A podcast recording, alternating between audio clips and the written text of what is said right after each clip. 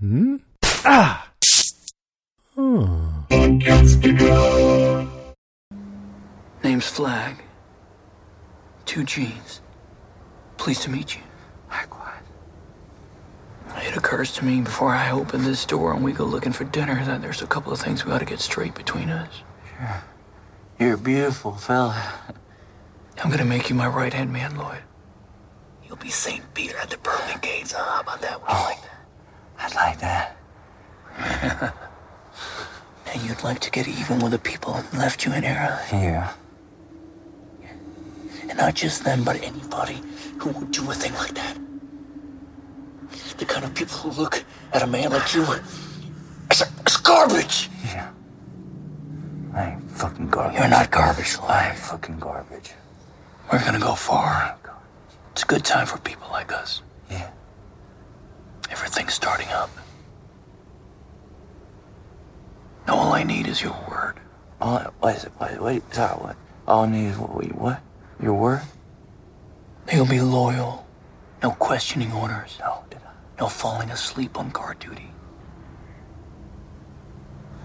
And you give me your promise. And I'll give you the key. I promise you. Attaboy.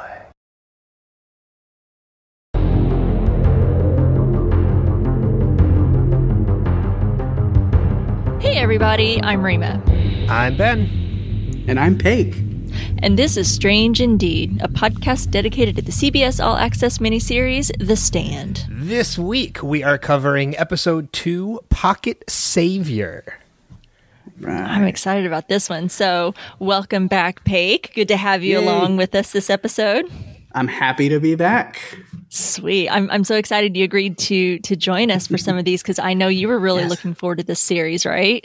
Yeah, absolutely. How does it feel to be a stranger on your own podcast? I know, right? It's gone for two weeks, and I'm already like, oh, it's a new world now. or, a, or a guest on your own podcast, not a stranger.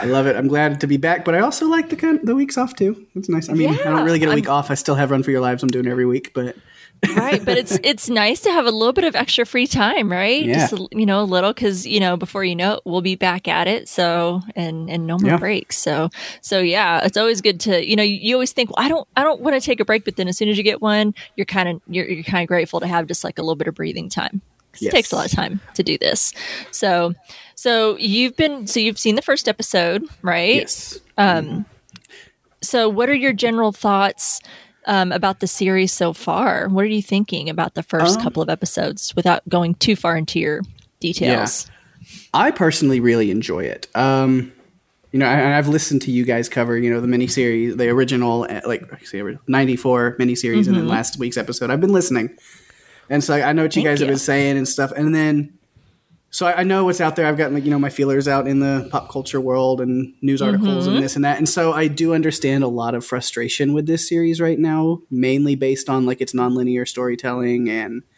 kind of some of the things that it's doing in its you know the way that they're portraying the story.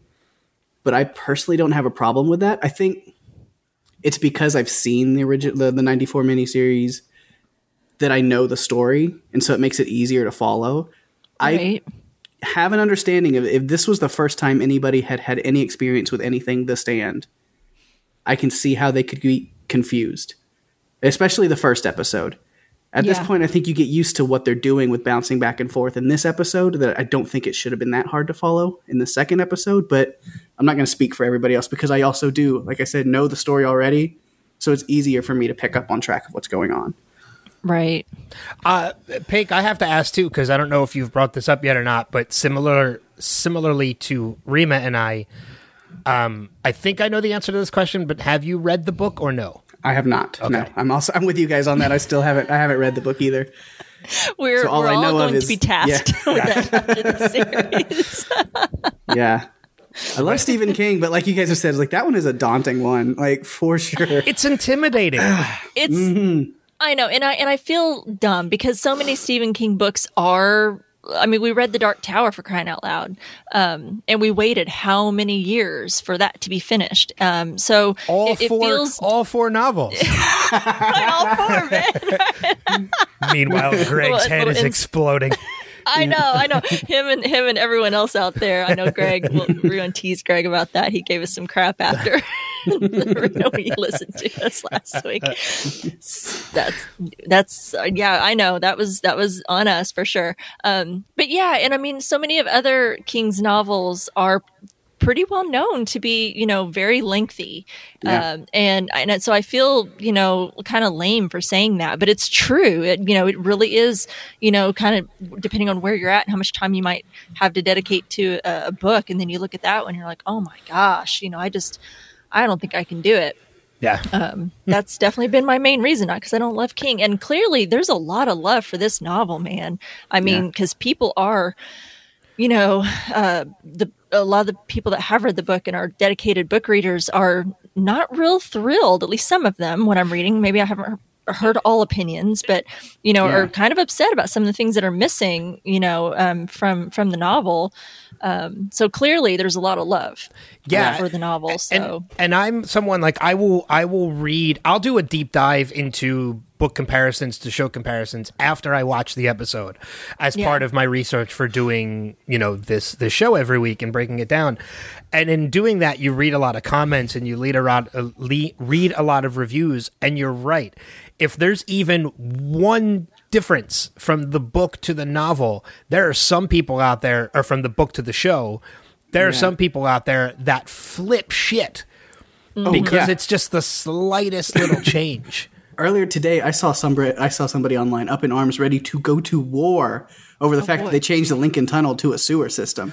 Well, There's a lot of a lot of talk about that. Yeah. to be fair, everything I've read online, because that is in my notes. Um, you know, one of the things we mentioned last week was them changing, um, you know, the Mother Abigail's location from Nebraska to Colorado. This week, the big changes: the Lincoln Tunnel got changed from the sewers to the and to the sewers in George Washington Bridge.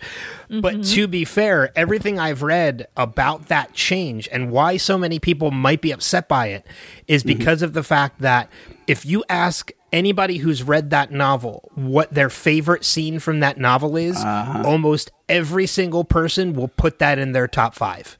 Yeah. Okay. So there's a lot Yep. more to it that they Yes. just completely like edited. out. It's not just location Yes. change or scenery. It's there's a lot more to the story that was meant Mm-hmm. there. So, but I, I have, I. I actually have an article that I'm, I'm going to bring up later on in the conversation when we talk about that. That explains why the producers actually went the route that they went. They went Mm-hmm. with this episode rather than using the Lincoln Tunnel. And when you read their explanation as to why they did it, it wasn't just something they did to just make a random change because they wanted to. There's a Right. lot of thought, and the reasoning behind it makes a lot of sense. I agree. I, I I think I read something similar. I don't know if it was the same thing, but I read something similar. Uh, Okay. so so I and I and I agree with that. I agree with what they said. Yeah. So Cool. I am get it. as I long along with hopefully a lot of listeners excited to hear that. Intrigued. yeah.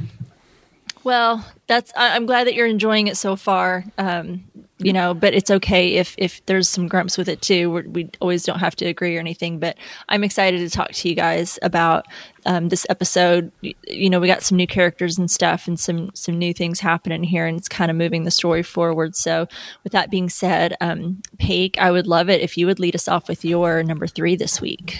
All right. And I think I will start off with a character that is new to me because I haven't read the book. this is because she was not in the 1994 miniseries. Right. And that is us getting to meet Rita Blakemore Yeah. on the show. I thought you were going to bring up the rat outside of Lloyd's cell, but okay. Uh, that's my number two, Ben. Come on. no All right. Sorry. Saving him for later. no. But yeah, it was it was cool because again we talked about you know we've been slacking as Stephen King fans and have not read the book, but there was this difference because the the '94 miniseries seemed to have combined the characters of Rita and Nadine, and I was kind of worried about that. I, even though I knew Rita was in this one, you know, we got this, this is a different point that we'll talk about later. But you know, we pick up we see Nadine with with Joe and Larry, and I was like, well then. Where is this Rita character going to fit in if they're already? But then you're, you know, again with bouncing mm-hmm. back and forth So we do see that Larry meets Rita at, at the park. I guess would have been Central Park, any park in New York, but think so. It was it was Central Yep. Park. It was Yeah, central. yes. Yep.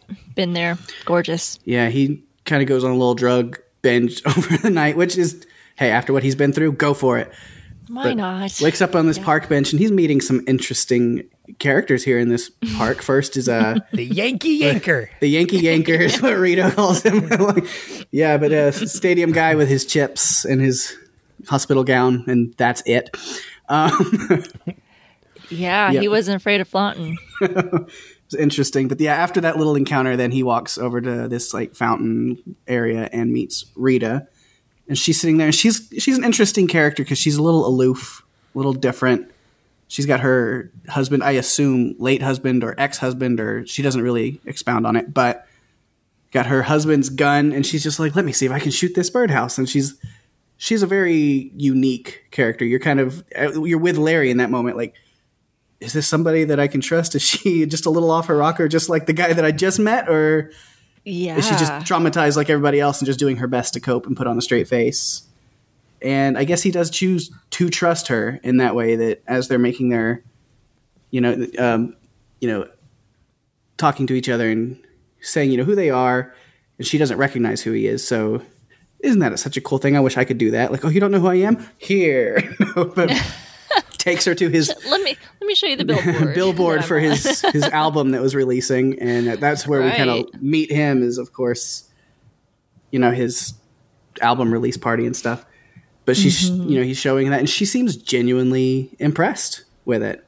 She's like, "Oh, that's cool," and then takes him back to her place for dinner, and then dessert, quote unquote. Maybe you want to call it that. Uh, Shaking my head does not do well on a podcast. But yeah, but I, I liked dessert. I like the character because it was- you you the whole episode you're trying to figure out exactly who she is and where she is mentally, not really like that, but just like you know how she's dealing with things and kind of her headspace that she's in. To where they have this encounter with these just creeps out there with guns and a million dollars in a briefcase or suitcase. Oh yeah, no Wait. kidding. It's like a deadly indecent proposal. Yeah, That that's where I went with it. I was like, this is like a decent proposal in the in the apocalypse. Yeah. and and really, what the hell does a million dollars mean right now? exactly. Nothing. And I think yeah. yeah it's just it's something that like you're like i say animal brain but animals don't have that it's a human thing but it's you know just like this human thing that we've been bred into of like ooh money gimme gimme and so they're using it as a tactic because i am 100% certain if they wouldn't have ran away from them if he would have gone with their plan they would have just killed larry kept the money for themselves and used it to do it again to somebody else like Oh, they absolutely they absolutely Yeah. would have. I mean, when they're running after them, it's it's important to note that the one guy that offered up the money, that's what he's carrying, while the other two are running with guns. yeah exactly Like mm-hmm. that money was just as much a weapon as those two guns were. Definitely Oh, absolutely. Yeah. that's the bait for the trap um, yeah. yeah Oh sure, because he he looked friendly and affable. I mean, hey, he's got his he's still got his nice suit on, and he's like, hey, I'm just I'm a straight up guy, you know. Yeah. u- until of course he he tells him his intentions. I mean, I was I was kind of surprised at how quickly, you know, they were like, you know, well, I'll give you a million dollars for 15 minutes with her, which Uh-huh. I was just like, oh boy, this this this does not go well, No. and it, it really made me think of how uh, precarious uh, it it would be to be. Um, I mean, anytime I feel like you're alone and you're in this situation, and there's only a, a you know, uh, you know, ninety nine percent of the population has been obliterated because of this bug, and clearly there were no favorites uh, that were saved. Or that were considered immune because you've got this this guy who the the Yankee Yanker, you know, you know he's he's an interesting dude. And then you've got these guys that survived and were immune and they they definitely took a turn for the worse. So they're you know not everyone that was saved were were good guys Yeah, really or random you know or maybe they were maybe they were on the edge because i feel like larry was a little bit on the edge right? He wasn't really good or bad. I think he could have went either way yeah. a little bit. And maybe these guys were about the same. They were maybe you know not evil guys but you know they they're you know um, sharks in the business world before the apocalypse, and they they're taking opportunities and you know they went the other way. But I mean, I don't know. I think it would be a, a pretty you know, especially speaking from a, a woman's perspective, you know, traveling alone and you know defending yourself and how do you how do you you know get get out of these kinds of situations or deal with those situations um Yeah. you know if something like that were were to happen. Which Well, ties uh, back really well i think to again the next point with rita is then seeing where she's at is her decision to leave the sewer system with larry because she's like already fed up with crawling through shit and dealing with rats. And she's like this isn't worth it. I'm gonna i, I can make my way up there leaves larry through there. And then you know we don't see what happens to her. We don't see how that goes except for that when he finally gets out himself or you know she saves him from there. And she's like you know you said to go north so i did. Like i, I made it. I'm fine. But you know so mm-hmm. she she is capable. She's very capable on her own which then makes it much more sad.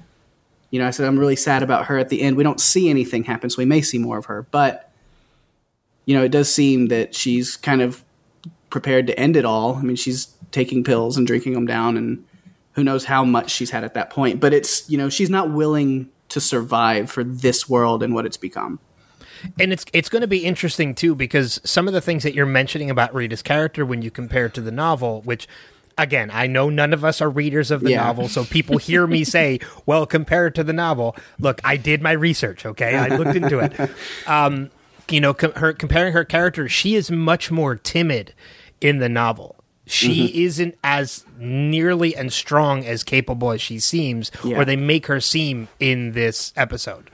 So, um, and one of the other things too is that I'm really curious where they're going to take it, and I'm wondering if it means they're going to change her character or they they just haven't shown us it yet. Is Paik, as you mentioned, that scene at the end where she's taking the pills and she's drinking down the alcohol. In the novel, she does in fact use that to commit suicide. She does not wake up from that. Um, she ends up, Larry ends up waking up with her dead body next to him.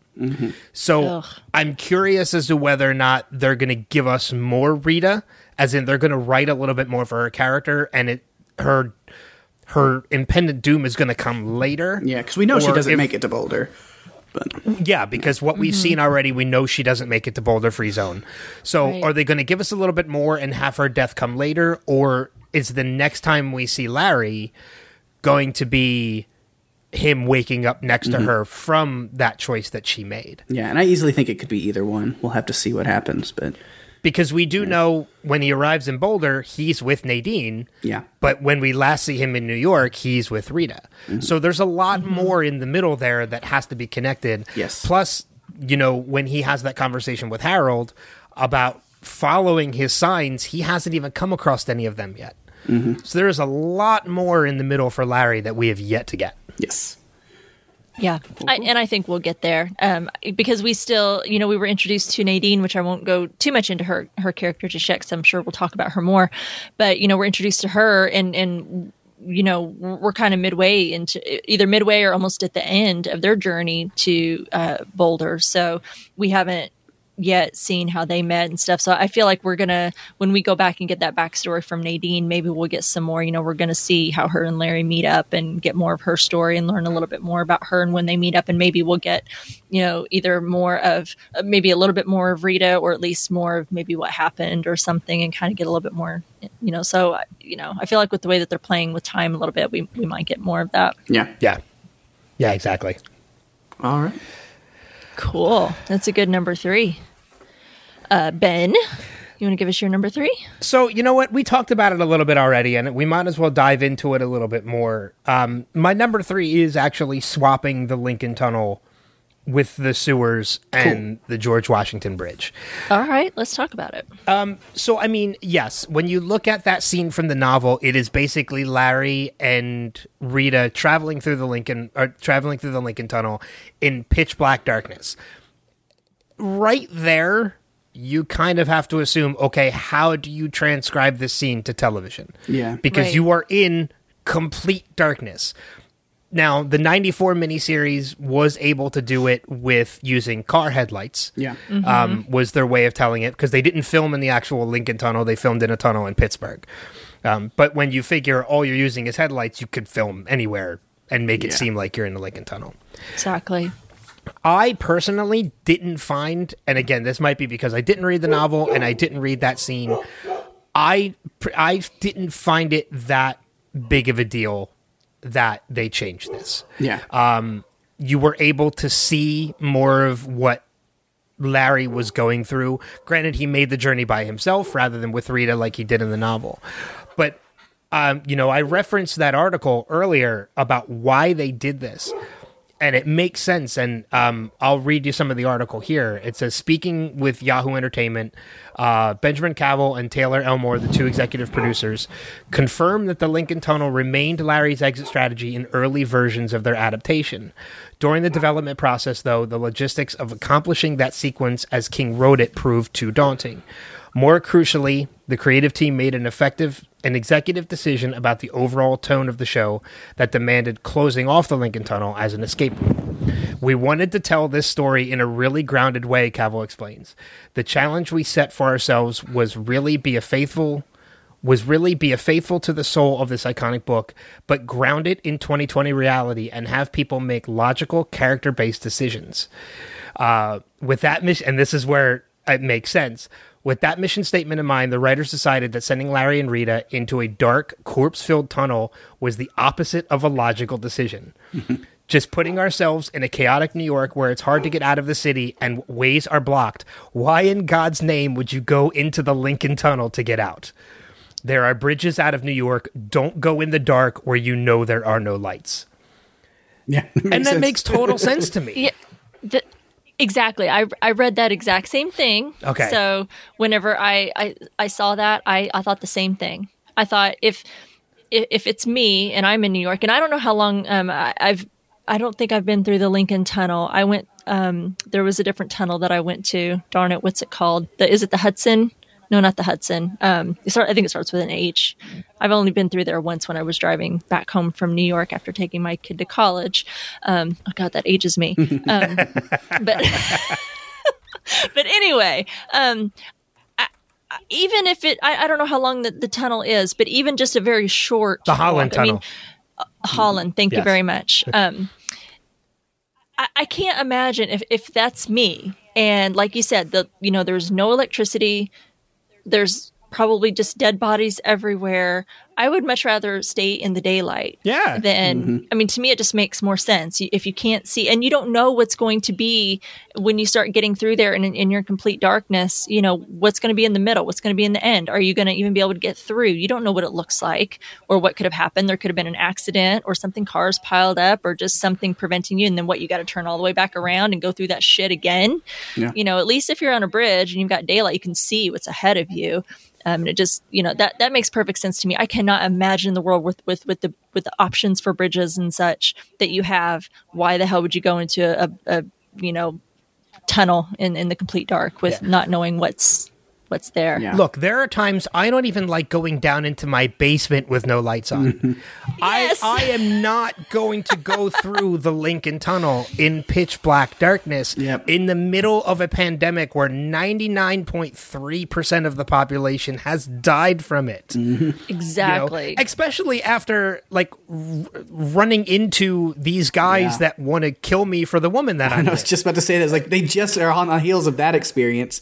Don't go somewhere where now Yeah, you can't even see who's coming for you. And that was in the daylight, and you expect me to want to go into a dark tunnel? Like, no, that's not happening. So No. the decision to change it to keep it modern and to make it more logical, I understand is a big departure from the novel, Yeah. but it Yeah. makes total sense to me why they did it. Yeah, I, I would have made the same decision, and and I, I get it. I know people are really upset because apparently in the book, this was one of the like scariest parts of the book. And again, I haven't read it, so I, I can't say that for myself. But they said that you know, out of everything in the book, this was the scariest, uh, most detailed um, experience, and what really stood out for a lot of the book readers. So I get it you know, look, I, I'm a fan of many, many books. And when they decide to make that book into a movie or, or TV show or series or something, uh, you're hardcore, man. You, you want certain things on the screen and you want them done really well and it doesn't come to fruition and you're really bummed out. I, I totally get that. Um, not, not knocking anyone for being upset about it, but for me, it, it makes sense and, and, and I'm okay with it. Maybe I'll feel differently once I read the book. I don't know. Maybe Yeah. I'll be like, damn it, they should have found a way to do that. because But I'm wondering- I don't know. It just doesn't make sense. What is it in the book that makes that so? I mean, is it is it hallucinations and stuff that Larry's having? Because they played into that if that's what it is, the best they could. I think but- it's I think it's just more anticipation. Mm-hmm. It's nervous anticipation into that scene, and the fact that you know, as a reader, just like Larry and Rita, you have no idea what they're going through. Mm-hmm. So you get anxious, and uh, when you're reading a book, anxiety builds into enjoyment of of reading a book. yeah, definitely. Yeah. So you know, That's why I read horror me- novels. Yeah, it's the, yeah. is the but to anticipation. me, yeah. you know, t- to incorporate that into the television show and make it seem illogical that they would go into a dark tunnel when they can take a bridge is the equivalent of a bunch of teenagers running from a murderer and running into the shed full of chainsaws. Mm-hmm. Like it's it's that level of of illogical. yeah. Like you're you're not gonna if you're in that situation, you're not gonna do that. Yeah, So- I, I, I don't want to go into anything dark. I don't like. I have night lights everywhere. I sleep with the TV on. I, I'm not going, not going in a deep dark tunnel if that's my way out. So. I So- wouldn't be getting on on a boat to get across the river. I wouldn't be going underground in a tunnel. I didn't want to go. I didn't want to drive under that tunnel, but that's that's kind of where it led me. So I, um, it, it's so funny because I don't know if you've ever seen this is totally off the topic of the stand, but you know, along the same situation where you know people who are afraid to take tunnels, even when tunnels are lit up and and working properly. I'm that asshole that if you've ever seen the movie, like there's a movie out there called Daylight with Sylvester Stallone, yep. where love you it. know there's an explosion that happens in the Lincoln Tunnel, Mm-hmm. and it might be the Holland Tunnel. Actually, I don't remember which tunnel it is, but it's one of those two tunnels, and it seals off both ends, and they're trapped inside. I'm the asshole that when you're on a bus full of college students driving in the tunnel, I'm the one that stands up and says, "Hey, anybody ever seen Daylight?" you know, It's Yeah. like We don't need that reminder. we we already have that irrational fear of tunnels, even when they're still completely lit, Yeah. And Yeah, and you're totally. working and you, and you're and they're working properly. So why in the world would we go against that fear of them and go into a tunnel that's pitch black? Yeah. I get it was part of Stephen King's writing, and I and I understand that. But to make it more logical and modernized, yeah, it just doesn't make sense. So I appreciate the fact that they changed. it. Yeah, I agree. Yeah. And I mean, I think I don't know the the the option to switch it to them going into the sewers. Uh, I think that part was a little bit longer, at least after Rita had left and, and Larry continued on. That part was maybe a little bit longer than what it needed to be. They probably could have shortened it just a little bit and it's still been done well. But for me, that was scary too. I mean, I don't want to be down. All I could think of was it. Like freaking yeah. Pennywise. I I'm had going to see a red balloon floating around. I had the same inclination as I was watching that scene. We, you know, we had talked about when we talked about the '94 miniseries. We made the comparisons to Randall Flagg and how he mm-hmm. is, in essence, related to Pennywise in some Yeah. ways. And now Yes. all of a sudden, we get this big relative scene that you can compare it to Stephen King's It, mm-hmm. with not only with traveling through the sewer, but with hallucinations of people who have passed. It re- re- reminds me of In the newer It, where the, Yeah. the bully played by Owen Teague, who plays Harold here, mm-hmm. is like got his little lighter and you know homemade flamethrower thing to look you know as he's going through the sewers as he gets lured in. So I mean, and, Yeah. and in my opinion, the sewer scene worked because you're you you're actually swapping fears at that point. You're swapping the fear of the dark for a fear of claustrophobia and shit. Mm-hmm. Yeah, crawling through shit. I mean, Literally. in a in a small enclosed space. So eh, the sewer worked because it's trading. It's not just completely eliminating the fear. It's more just swapping one fear for another, yeah, mm-hmm. and that's Yeah. why I think it worked. definitely. I mean, it, it worked for me. I think like I said, part of it was a little bit too long, but it worked for me because I thought, man, I don't want to go crawling in those sewers Mm-hmm. either, you know. And then as he, as the water starts to get deeper and deeper for him, as he's continuing to go, and he's having to put his like bag up on his head, I'm thinking, no freaking way, because I'm scared of water too, you know. And I'm like, I don't want to freaking drown in a river of shit either. Yeah. You know, I don't want to be in a sewer. I don't know what the hell's down there. Um, the, well, the rats were everywhere, and rats typically you know, I've been in New York many times. I've seen plenty of rats, and you know, they don't bother me. But if they're all over the place, like they were, you know, surrounding, you know, surrounding Rita like that, and and you know, they're probably hungry um, because you know, well, I don't know if they went and fed on any dead bodies yet, but you know, they're you know how they swarmed her. I mean that does not sound fun for me. So that to me was equally terrifying. And i definitely would have been rita climbing my ass up the manhole and said i will deal with those fuckers up there before i deal with whatever the hell's in this sewer. At least up there they're alive. Um, and i can see you know versus whatever the hell's going to be happening down here so Rats in New York City can find and drag pizza. So I Yeah. want to know can. what they can do when they're actually hungry and not finding food. Mm. exactly So, but that was my that was my number three. Was I wanted to dive into that whole switch of the the tunnel for the for the bridge. Yeah, Cool. I'm glad you did because it's it was a big point of contention for a lot of people, and I, and I s- like I said, I get it. Not to knock anyone that that has those feelings, but I think it worked, um, and I'm and I'm okay with it. So Yeah, I think it was too. good. Me as well. Did you feel that way too, Pakey? Did you feel like it translated well for you too? Yeah, it, that scene, like you said, worked really well for me for what they were trying to portray. So Nice. Good, good. So what about good. Rima? You're number three.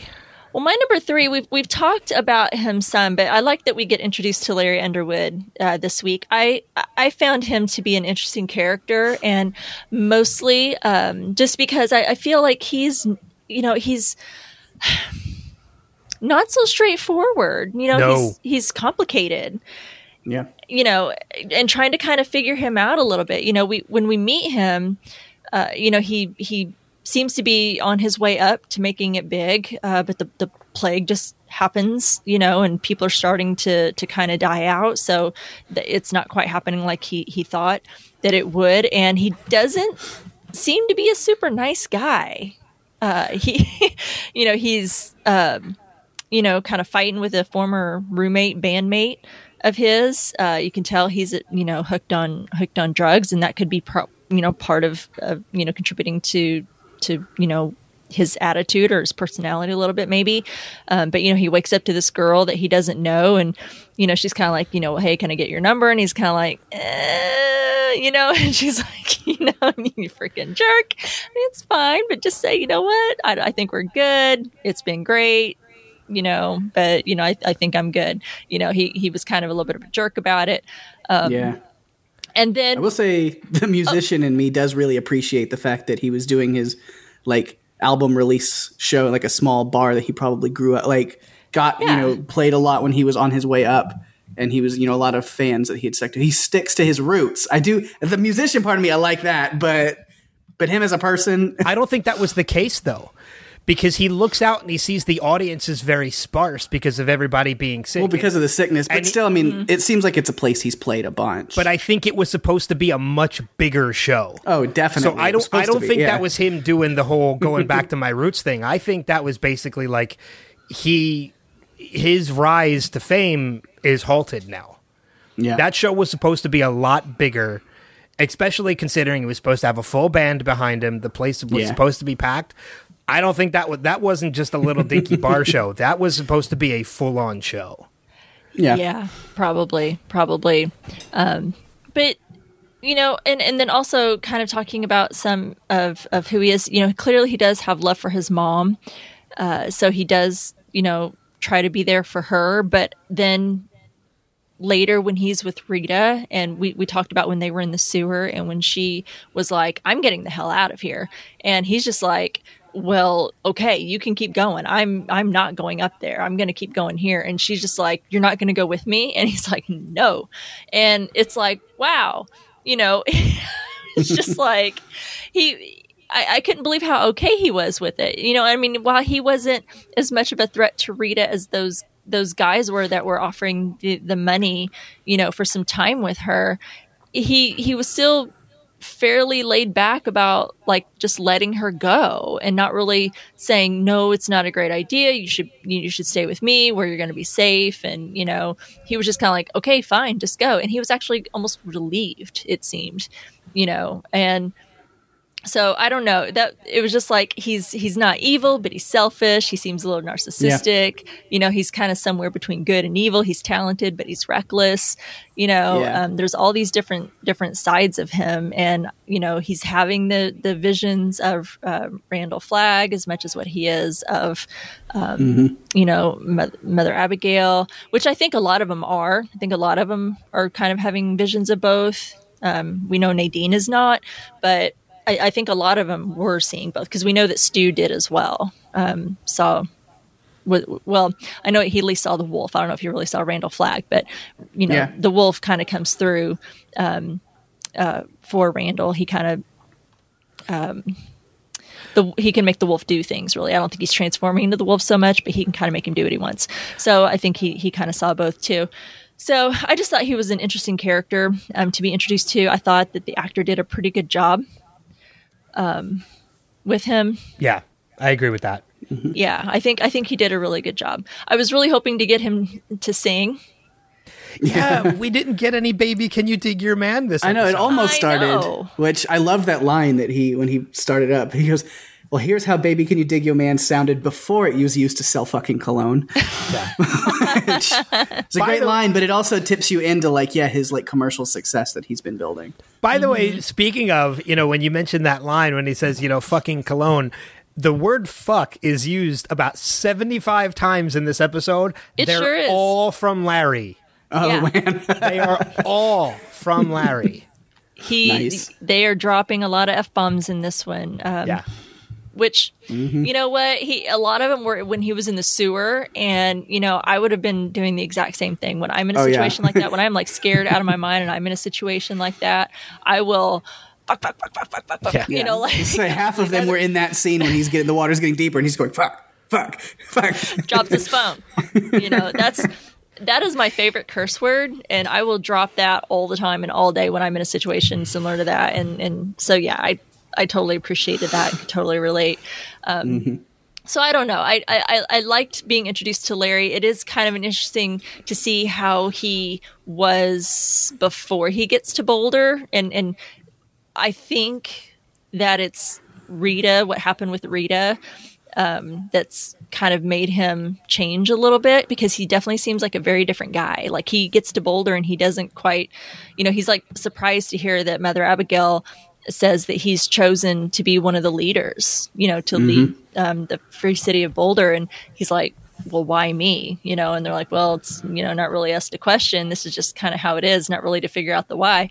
And he's like, you know, I just don't, you know, and I'm paraphrasing, of course, but like, you know, he's like, I just don't really feel like I'm worthy for something like that. I was kind of the, the fuck up and kind of messed up everything that I touched. Yeah. And, you know, um, so it's kind of interesting to kind of see how, um, or hopefully we'll get more of that. I think they're find, trying to fast track, and that's another thing about this book is so so many pages, and it's so hard to to try and get all that build up the characters in that book into an what is it nine hour miniseries. Yeah, you know um, that's pretty difficult. So I feel like, and that's that's I'm sure what a lot of people have issue with is that well, we don't get to see this and we don't get to see that. And they're trying to kind of fast track it a little bit. They're trying to get us there a little bit quicker. So if I had to guess, that's probably what happens is that whatever is that happened with Rita has kind of transformed his character to who we see when he gets to Boulder. Well, yeah. I, I think there's a good instance of that too. I mean, because one of the notes that I have is actually hope versus hopeless and mm-hmm. and we get that both with Wayne and with Rita. So Wayne is the the former roommate who apparently Larry took the hook from that he used in Baby Can I Dig Your Man, and then Rita, who we've already mentioned, is the person that he meets in New York. There's two very important scenes that show kind of like a big dynamic in Larry's character in that when when Larry comes back out to the car where Wayne is out standing in the rain dying, Wayne's last words to him is are you're never going to be famous. But then you fast forward to a matter of a couple days when he's with Rita, and Rita shows he shows Rita that billboard. Rita's words to her are, "You've conquered New York City." Mm-hmm. So that'll probably com- be up there forever now. Yeah, like, you, like, yeah, like forever. not only are you famous, you've won. Like that's like you're going to be famous for a long time because that billboard is never going to come down. It's Right. just interesting to note that dynamic in those two characters see Larry's life in two completely different ways. Mm-hmm. Yeah. So, which I thought was was a nice little dynamic when you when you heard both of those lines. But you're Yeah. you're absolutely right. The the Larry that we get, you know, when we talked last week about why the nonlinear works for this show. If you were to just go in order the same way they did in the 94 miniseries, we would not get the amount of character development that we're getting right now because they would not have nearly enough time to do it. They couldn't get you to a point where you liked Larry enough as a character if they tried to do it that way. Yeah. Yeah. and again, it leads you to that like we see how Larry is at Boulder Free Zone as compared to Larry in New York City when he's a drug addict, he's drinking, he's an he's horrible to women to the point now where he's with Nadine, he's with Joe, he's with all these other people, not only with them but leading them to Boulder Free Zone. Mm-hmm. You know, he's become a leader somewhere in the middle, and it's that somewhere in the middle when we get to it, that's what keeps us interested enough to keep watching to find out what it is Yeah. Um, so yeah, so I, I like the nonlinear, and I like I'm, I'm still digging the nonlinear aspect of the show, and I like how with Larry, we definitely got a more complex Larry than we did with the '94 miniseries. Yeah. We got introduced to a lot more characteristics of Larry, some we like, some that we don't, but it's just gonna be it's gonna be fun to follow along and figure out all that in between that you know Yeah, because even as somebody who, yeah, as no, like I know the story from the like the earlier miniseries, but because mm-hmm. they're it's it's a fresh take on the story to do it this way. To where, like you said, like there's still so many little things that will be surprising. Like, oh, well, now that they're doing it this way, I'm excited as a viewer to see how they get from point A to point B because you're not watching it that whole way. They're like, oh, we're going to jump around and we might get to see some unique angles on some of these things that we didn't get then. Yep. And I and I feel yeah, and again, I'm sure it's in the book. Um, so I'm sure everyone's just like, well, just read the book. But in the 94 miniseries, uh, I don't know that I saw that so much with uh, that version of Larry in the 94 miniseries. You know, I mean, I feel like he was still kind of the same character where I thought, gosh, this guy's a bit of a jerk. I mean, he's not an evil asshole or anything, um, but he's he's a bit of a jerk and, you know, seems to be looking out for himself and cares more about himself maybe than other people. And then, you know, he gets to be different when he gets to Boulder and when he's at Boulder, um, you know, he's definitely a leader and one of the main characters. And I just, I don't know if maybe I just missed that or something, um, but I don't know if I picked it up so much as I did with with um, you know this this newer version, kind of seeing that.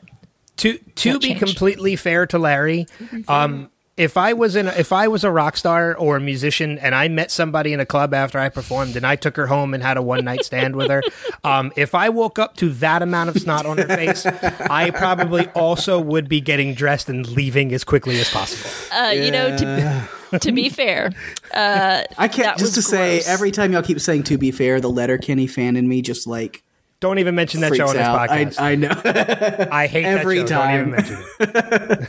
it's a big know. Thing. It- every time they say what- it, they just go round table. To be fair, and that's all they can think of when you say I it. don't get that reference. I never will get that reference. I, I'm totally in the dark on this one. I have no idea. You're what better show. off. okay, okay. Um, well, yeah, that that was pretty gross. There there was definitely no shortage of snot No. in in this episode, and I don't know if I saw it so much the previous episode. I mean, people were definitely you know hacking and coughing and sneezing and and looking kind of icky. You know, they they like like they just um, they looked fatigued. They had like had dark circles under their eyes, like they could barely you know get around, and some of them had like that the neck thing happening. But there there was snot in this episode. I don't know if it's you know what was going on here, but yeah. you know, never ever. Okay, so so Ben, if you're the one that's like waking up to this, uh, you know, unknown girl that you don't know her name um, after a one night stand in a bar, um, and you see her snotty nose and you're running for the hills, I don't blame you. But from my perspective, if I'm that girl with this guy and I've got that much snot running out of my nose, I'm not just gonna like roll over with all the snot on my nose and be like, "Can you give me a tissue, please?" And it's like you know, like uh, it's it's hanging from her nose to like the pillow that she just rolled over from. I was like, "Girl, what are you thinking? Use your sheet if you have to. You do not roll over to the guy that you just, you know, that you're trying to, you know, because you want to." You know, you still want to look hot. You know, you want to be like, oh yeah, I woke up like this. You know, and you know, who, who rolls over with all that snot on your face? I mean, if I was in Larry's that off. position, you know, if she rolls over, like, oh God, I did not realize I was in a threesome with a snail. And I'm like, oh, where did he go? Oh, It's literally a coyote ugly moment at that point where you're chewing off your own arm to get the hell out of there as quickly as possible. Yeah, But- I, I, I probably would have ran too, uh, but it was slightly insensitive. It's slightly oh, insensitive. Oh, abs- it was absolutely insensitive. But, But I yeah, freely admit I will be that insensitive if, if stuck in that moment. Yeah, and you know what? If I roll over with that much snot on my face, I fully expect someone to be that insensitive. Because I'd be like, I'd run out the damn door too. But I'm like, I don't know anybody that would just be. It's one thing to be kind of open about, like, oh yeah, I'm sorry, I've got a runny nose. Can you hand me a tissue? But I mean, when you've got like, it looks like Slimer totally just like over her face. slimy. Um, and I'll make this. I'll make this this next point quick too, because I, I just realized we're over forty minutes in, and we still haven't even gotten past our number ones yet. Um, have which not. is we haven't gotten got I through mean, number threes yet. We have three people. That's what I meant. Yeah. But to your point about not having seen that in the first episode, when you look back and you think about episode one, we really didn't get all the in the middle with Captain Trips. We That's got true. That's people true. coughing because they were just catching it, and then we caught the the end of it when people died. I mean, the only aspect of it we got was Doctor Willis and he still wasn't even completely past it yet. So there was still more to come. That's true. I, I think we're going to see more and more of what Mm-hmm. this Captain Trips does as this goes forward. I think so too. Yeah. This is their way of trying to give us a little bit of, you know, uh, a little bit of the beginning, the middle, and kind of the end there, um, It- without being in a without being in the linear It, fashion. it's kind of the same way um, to make a comparison to The Walking Dead, how as seasons progress, you see the zombies rot and rot more and more. Mm-hmm. They're going to give us a casual progression as to what it's like to actually suffer through this Captain Trips a little bit more at a time. I think the Captain Trips might be the one thing that's actually linear in this series. yeah. And it might be interesting to watch that play out if that is the case. yeah, it's gonna get gross. Yeah. it probably will. yeah, if it gets any any more gross than the snot, I don't know. Um, all right, Paige, what's your number two? All right, my number two, I picked Randall Flagg and his presence that he's had on this show in this episode. I hate you so Oh yeah, and we talked my about number it. Yeah, one, but talked about it a little bit. it. Yeah, we talked about it a little bit. Um, mainly, you know, the first part. There's really two people that he really talks, you know, works with in this episode. And so the first one we talked a little bit was with Larry, as we see, like Rima mentioned earlier, that he is getting like these kind of visions or visits from both Abigail and from Flagg when he's in his in his dreams, and where is you know that dichotomy of maybe you know is Larry a good or bad guy. And so I had kind of the question, which you mentioned a little bit. I was like, how many other people are seeing both? Does it have to do with kind of where they are on like this good and bad spectrum, or you know, or is, are they both fighting for everybody? Because yeah, you mentioned you know Stu saw the wolf, but that's it. But we clearly see Flagg in Larry's dream where he's tempting him with the the Vegas sign with Larry Underwood on it and mm-hmm. all you know the big money sign and he's got this whole like which that was a really cool scene as quick as it was this big money sign and he's standing there almost in this like Christ pose you know waiting and then he's I gone in think an instant wasn't that the pose from Larry's Pocket Savior album cover? Wasn't that what was on That that, would make billboard or on the album cover? I think that's he was a kind good of catch. yeah. I think, I think he was in that almost like uh-huh kind of crucifixion kind of pose, and I think that's what Randall Flagg. you're probably was. right on that and I like that Yeah. That's a good And yeah. catch. Uh, I didn't even catch that. Well, I, I paid close attention to Alexander Skarsgård when so. of course, of course. Yeah, but then also in the sewer, as I think you know, because we see, you know, you first want to just pin it down to Larry like hallucinating because he's in a small confined space, but it was the appearance of the crow at the end mm-hmm. that, of course, made me think of the '94 miniseries because that's how he showed himself. That's how Flagg showed himself in that series. Most of the time was as a crow, whenever he wasn't himself, and that made me wonder. I was like, is Flagg like playing a part in this also? Is this him personally, like purposely messing with Larry? And so I don't really have an answer for that, but it was something that I considered definitely. for sure. But then, you know, the other person that he deals with in this episode is Floyd Henry while he's in prison there at the end. And just my notes that I have on him here is like I really like the Skarsgård version of Flagg.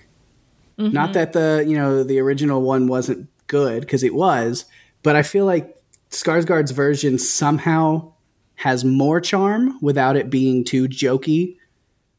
To where he's Yes. he's not you know he's not being as humorous, but he still manages to have more charm to him. But at the same time, he has a very dangerous vibe. Like you can feel like both charm and danger emanating off of him. Where you're like, I want to like this guy, but I know it's a it's bad news. Yep.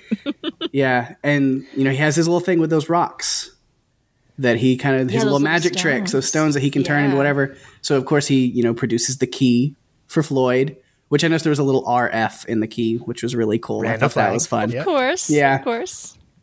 But then, uh, you know, and I don't know if either of you have more stuff to talk about with on Floyd. I don't have a whole lot, but you know, he does let him out, and it's kind of based on this, like because you you promise, you know, if I let you out, I want your word that you will be loyal to me no matter what. You don't question any, you know, any orders I give you. And he's even going as far as saying like, and you don't fall asleep during guard duty. Like he's already setting up this whole like second in command job for this guy. When Yeah. Floyd's not even in his right mental state right now because he's been like locked in there for at least a week and he doesn't even know. Yeah. I'm sure he's And- completely delirious at this Yeah. point. 'Cause Which is a good time to take advantage of somebody mentally is when they're Well, There's nothing and, there. And that's, and that's Yeah. actually to my point because, like I said, I have Randall Flagg in my top three as well, and I'll just I'll just switch it to my number two and, and just continue on. Mm-hmm. But Yeah, me too. um you know, it, when we when we this is the first official meeting of Randall Flagg, as in we didn't really hear him. Yeah. We don't. He doesn't talk at all in the first episode. We Yes. see him, but we're not introduced to him.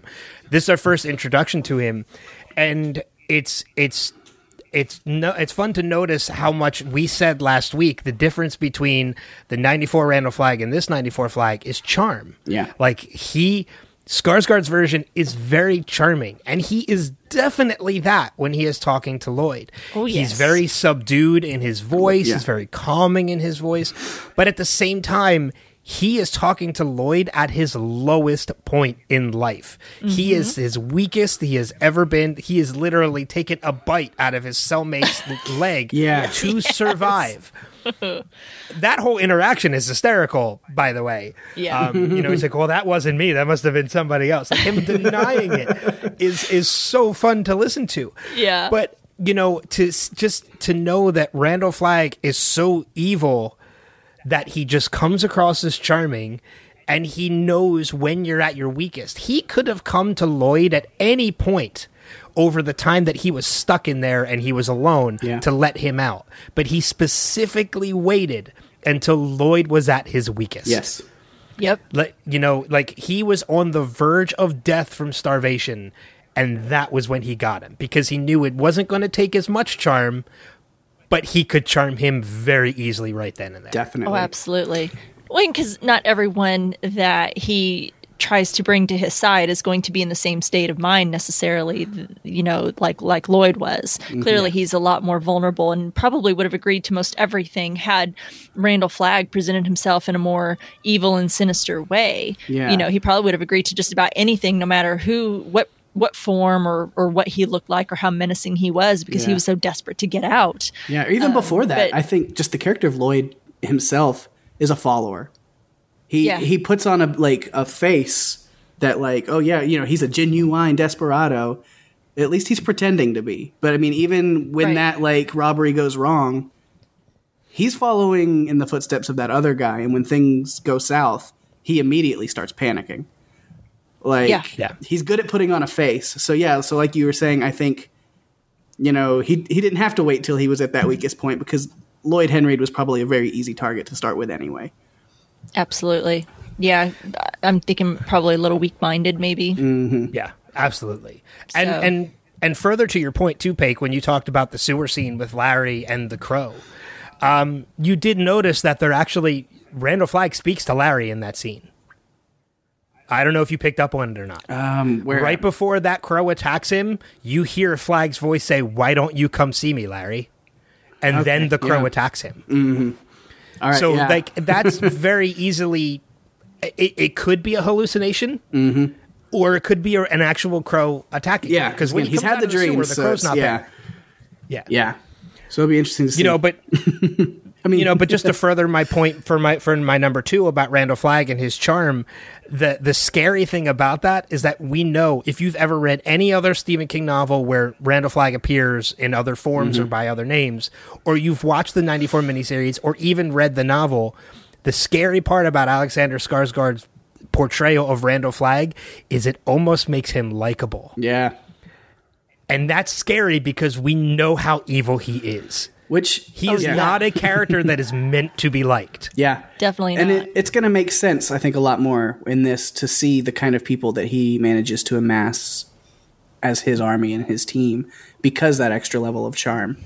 And so that kind of goes into one last point I did have about him, which is like a little thing, but something that I mean we all knew as knowing the story kind of beforehand. But this is kind of one of those things for people who this might be your first, you know, dive into the stand. Maybe you didn't pick up on it.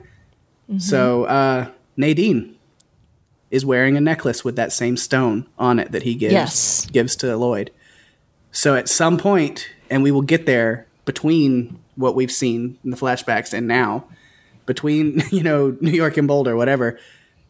Flagg has gotten to Nadine, and she's kind of an inside person for him there in Boulder. Yep. and I'm Well- interested to see that too because I uh, because I think they held back some of Nadine's story and backstory uh, with like what has went on between her and Randall Flagg because they kind of combined the characters of Rita and Nadine in the 94 version. Yeah. I'm sure that was fleshed out more in the book. I'm sure more people are still screaming at me, read the book. um, but uh, I'm interested to, you know, that and hopeful, I guess, uh, that they do explore that a little bit more. I want to see how, how long has she had that? When did she get it? And you know, I, I think there's a lot to tell there, and I'm excited to Yeah. kind of get to that. Well, to anybody who's read the novel, and again, this is me doing my comparison research from book to novel. Um, one of the things I interesting learn things I learned about Nadine's character that I didn't know from the '94 miniseries because they completely scrape it away is Nadine is a virgin. She is still a virgin at this Really? point because she was told by some force that she was supposed to keep herself like right. clean until uh, for for a later time. I remember reading that somewhere that there was. Uh, and I don't she know if was I actually say anything or not. I don't she was actually spoilers. told through a Ouija board in college to save herself, Mm-hmm. which comes into play later because she sees the planchette game right. Yeah. later, which is a Ouija board Yeah. Mm-hmm. in, in a sense. So we were they're already hinting at now how she's going to be communicating with Randall Flagg. Yeah. And you're right, she does have the stone. That now makes three people with that stone because if I'm correct, I think Harold has one by the end of episode one. Did he? Or, or am I wrong about that? You could be right. I'm just it's, I'm not remembering. You could be right. I don't remember. I think Harold had one by the end of episode one. you're you're you could be right. I Yeah. honestly don't remember. I'd have to go back and watch. Same here. Because the stone wasn't new to me when we saw them give it to Lloyd because I had already seen it. they the show stone it in the credits at the end. I think they sh- But yeah, I don't remember if he takes it or, but I think I feel like we see it. I feel like I'm remembering something where, uh, in one of uh, Harold's dreams or visions, whatever you want to call them, that uh, you don't really we don't see Randall that much. We don't really see him speak. We just see quick visions of him, or we might see his boot, we might see a hand or something, or his silhouette. I thought we saw a hand reach I think out. I, I think the hand has the stone in it and offers it to Harold, but we never see Harold take it. Yeah. right. It's- it's- I, that's that what might I'm be how it plays out. Okay. Yeah. It's only been a week and we already Yeah, I forgot know, about right? this, but There's so much. a lot I to already take just in. moved on. I've moved on to episode two, and I'm focused on that. I know. Yeah. Yeah. it's terrible. My memory's yeah, my memory's done gone after that. Um, that, And I- that I- was great. I love too that just like last week when we when we meet Randall Flagg for the first time and we see him in the back of the car and it goes into the closing credits to Billy Joel's The Stranger, mm-hmm. which kind of went along with that scene. I love how this week did the same thing, but in a more playful way. Yep. Because he hands Lloyd the key, and then the song that plays during the credits is Brand New Key, which is more about a pair of roller skates, but still, Yes. it's, it's still Fun fun little- that they fun did little it. Yeah. Song. Yeah. Yeah. Fun Yeah. little song. Well, uh, they they're doing some interesting things with, with, with the music. I mean, they had Weezer playing during the uh, I the love shootout that at so much. convenience store. Like what? Yeah. You can't have Island in the? Sun come on and me not going hip hip with it just every time. Like it's I know I was like doing a little dance as I'm watching. Like, yeah, okay, this is even as people are bleeding out on the floor, I'm sitting there just kind of bobbing in my chair. Hip hip. I know poor guy's dripping in blood. Yeah, no, no, no big deal there. That's awesome. So I kind of tied my number two into Pake's number two. Uh, Rima, that takes us to your number two. well, I'm gonna just swap my number one and number two as well because uh, right. Randall Flagg was my number one. Okay. Um, I, Should have known this week it was going to be your number one. look, guys, I hate to be predictable, but that's yeah, that's Yeah. totally where I'm at. Um, well, I was excited that because I was like waiting. We didn't we didn't get a whole lot happening there that first episode. We just got teased. Uh, and then you know we kind of got teased a little bit more, a little bit more of him, but really finally got some dialogue with him. And I was just, just I've been chomping at the bit, waiting to see Alexander Skarsgård in all of the full glory of playing Randall Flagg, and he did not disappoint. You know, it was awesome when he finally presented himself fully um, to Lloyd as he's offering, you know, up his freedom in exchange for his loyalty and his servitude. Um, you mentioned, you know, the, the state of mind that he's in you know, and very likely to agree to pretty much anything, you know, that he says. Um, and and Randall Flagg does charm him. You know, he he he talks to him and gets to his level. And um, and I don't know that he needed to. I think Lloyd would have been like, I don't care if you're if you're you know if, if he'd showed up in like a like a full uh, devil's horns and you know evil looking face. I think he still probably would have been like, I'll do whatever you say. Get me the hell out of here Yeah. but he went ahead and and and he he played himself. I feel like that's pretty much who Randall Flagg really kind of is, and I think Alexander Skarsgård plays him to perfection. And I realize my opinion may not count for much in that regard. but I truly, truly just admire how well he plays. Because if you, again, I'm going to fall back to True Blood. If you watch him in True Blood and as Eric Northman, he plays him uh, very similar. Now they're not same characters, but you know, kind of similarly. And you know, I, I, I think he can play this cool and sinister character kind of laced with evil to perfection. Alexander Skarsgård is very good at that. And I think what's interesting is, you know, this this book is I think kind of shows this battle that we have between the worst parts of ourselves and the best parts of ourselves. And Alexander Skarsgård, what makes him so great at this is because he's so incredibly charming and easygoing that he doesn't feel put on. It's he has a way of like carrying himself and speaking and interacting that makes it really natural and easy. Um, because I mean, if he was just a monster and it was clear to everyone that he was a monster, it wouldn't be very interesting. Yeah. and it would be really boring i think. And no one would watch it or you know watch the show or care because that's that's really not how life is right? And i I feel like you know because he's able to kind of play it this way and get it down to a level and you know lean into someone's good parts and bad parts. You know like he tells lloyd you know hey this is our time for guys like us right? You know he's like i'm just like you and I feel like that's how he's going to work. That's how Alexander Skarsgård is going to play Randall Flagg, and I think he's doing it absolutely beautifully. I think whatever he's tuned in, you know, to to tap into this character, I think he's doing it perfectly, and he's, um, I think, just going to be great. The rest is the rest is um, season. I'm excited. Yeah. So It'll Be fun to watch. I'll, I'll I'll stop there. well, I mean, and, and I love too that he the le- the very last line we hear in this episode is, "I believe this is the beginning of a beautiful friendship." Yeah. which again is just like so. It's so charming just to mm-hmm. hear those words, like whether even from the most evil man. But you brought up another good point too, in that like he wasn't, he didn't come across as a monster. He came across as himself and just this charming guy. Mm-hmm. We do know both from the novel and the '94 miniseries that he does change forms into like a devilish character. He does. and I'm wondering if we're going to see Alexander Skarsgård go through that transformation at any point in this miniseries mm-hmm. I don't know. to see him actually with horns. yeah, Yeah. like morph. And- yeah. yeah. if they do, I hope they hold it off until like the l- very end. Like just give him a snapping point to like let it go. It happens. It happens when he takes Nadine's virginity. yeah. because she sleeps with his true form.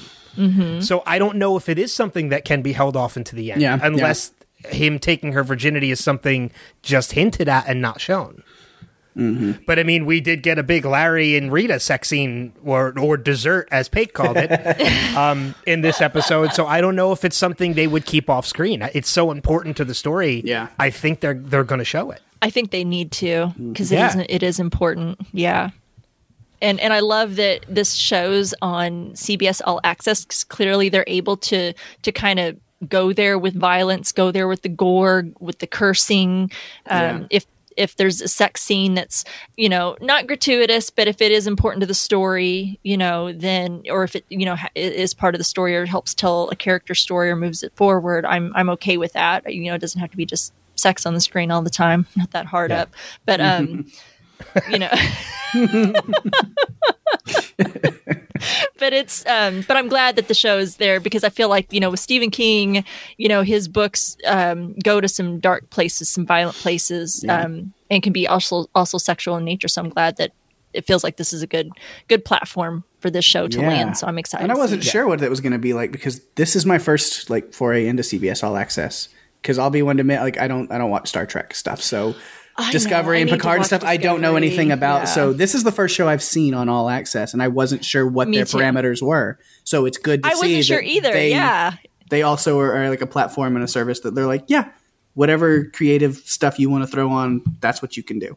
And I do like. i was that. excited yeah We're going to have Larry say "fuck" like seventy times in the sewer. Is that okay? Yeah. Yeah, that's fine. Just go for it. yeah let's just do it let's just do it yeah Only seventy. What? Bump it up to seventy-five. yeah, we're good. We can go there. We, we've got we've got all the allowances. Seventy's not enough. Keep going. You know, some well, being in that damn sewer, I probably would have dropped way more than that. Um, yeah, gosh, that I would was have. I would have cool. dropped my bowels. yeah, that too. I add to done what's- peed myself. Yeah, I would have done added to that water situation. no problem. I wouldn't have just been swimming in everybody else's shit. Well, and I would have been swimming in my own too. I mean, it leads to a good point. You know, when he was talking to, Reid and this is just totally a side note about that, is, you know, when he's talking to Reed about, you know, she, when she gets up and she's like, oh, the smell. And he's like, yeah, and she's going to get worse. And, you know, uh, when he's talking about, you know, rats follow death. And, you know, once they come up out and, you know, they're going to be surrounded by rats and it's going to be a huge problem. And they're not going to, they're not going to go anywhere. They're not going to go back out to the sewers. They're just going to be out on the streets and they're going to get into everything. They could get into any kind of food supply or anything that, that could be out there. And, and they carry disease. It could be things that, I mean, they might have been immune to this plague or this, this flu or this disease, but they may not be immune to everything. And so you're you're down there in the sewer. I mean, hello hepatitis, um, and you know all these other things. I'm like, there's just no way. Like we we managed to survive this plague. Let's not you know try and risk ourselves to get something else. Well, one of the things I'm really interested in learning when I actually do dive into the novel is the fact that one of the things I read about this episode is that they introduce you earlier on in this episode to the fact that Larry is immune. I was always under the impression that everybody who survived was somebody who was immune to this disease, but apparently that's not the case. There are some people who just happen to survive by not catching it, while others are immune. Stu Redman is immune. Yeah. Larry is immune, but just be, that just because they're immune doesn't mean everybody is. That's interesting because it seems like it has such a um, high. What do they call it? Like transmission rate. Yeah. Like, Yeah, you'd have to be somebody nothing. who just like lives as a hermit out in the sticks, like to avoid it. You'd think. Well, you figure the Yankee Yanker was in the middle of a hospital getting uh, surgery done, Right. And there are people in that hospital with Captain Trips. Yeah. How he would have to be somebody in my impression. In my impression, he would have to be somebody who's immune, right? Yeah. I would think so. Yeah, Because how could you be in a hospital and not get it exactly with that high of a transmission rate? yeah. So, but apparently in the book, not everybody is immune. Some people are just simply survivors. It would be it'd like the, also like how quick it kills people and the high mortality rate. You would think, I guess, if you are somebody who's lucky enough to not be immune, but like was you know on your own somewhere, it would wipe itself out with how fast it killed everybody. And then if you came in after the fact, well, nobody else has it to transmit it to you. Right. Yeah. Yeah. If you are in complete isolation, if you live more out in a rural area or something, um, My lights went that on. would make sense. I was going to say it was so funny how we're just talking about that, and then all of a sudden, Pake's video just went completely dark, as if he was in isolation. He was separating himself Are from you, Captain are, are you good over there, buddy? Somebody- are you good? Somebody turned the lights out on me, so I'm gonna go turn them back on for a second. but yeah, it's it's going to be interesting to just to to when I read the novel to see how that works about how some people are immune and other people just don't have and some people are, are merely survivors. Did they mention that in the 94 version? Because I feel I don't like think they did. Because I just think- assumed everyone was immune. So again, there's my Well- lack of book knowledge, but Well, that's how I was too. I was just automatically under the impression that anybody who we saw survived was somebody who was immune from this virus. right. So that's why like I'm really interested now in reading the book. And I know everybody at home listening is like, read the damn book already. They're probably And they're I'm probably going to. throwing it right now at us uh, in their Here, head. I have a copy. Let me send read. it to you. I will I gift have it, it to already. you on Kindle. Yeah, I have it already. I will read it. I promise. I've already, I've already made the the commitment that when this is over, I will be diving into the novel I will as well. It might take me 10 years, but I'll get to it. or to- 47 hours of an audiobook. Exactly. Uh, yeah, I don't have I don't have the attention span for that. I'll admit it. Um, all right. Let's dive into our number one. Let's get to the number one. Paik, what's your number one? My number one was Larry Underwood, so we've pretty much already covered that. So I'm good. Oh. Nothing additional to add to it. now we then? covered all of my notes I had on him, which is awesome. Awesome. Makes it easy. Yeah, Moving on. easy. Moving on. Ben, what's your number number one? So my number one, I'll try and make this as quick as possible because we did touch on some of it a little bit. Um, I have Rockstar versus Rockstar, and it made me realize one of the reasons, one of the things the writers are doing with this nonlinear layout, where they're introducing us to two main characters at a time and then a couple of supporting characters. So last week we got Stu and we got Harold with Franny as a supporting character. They didn't focus on her as much, but they did give us some of her backstory when they did it. This week we got Larry and we got Lloyd, with Rita being a side character as well as um, w- we got an introduction to uh, Nick Andros. We got an introduction to uh, to Ray Brentner, not Ralph Brentner. So they did a gender swap with that character this time around, um, and we got a little bit more of Mother Abigail. But when you look at the, the two characters that they're spotlighting, you know, we had Stu and we had Harold last week, which are, you know, interesting characters in the least. I don't know why they chose those two. This week, the Rockstar versus Rockstar kind of comes into play because we have two two characters who are lying about who they are.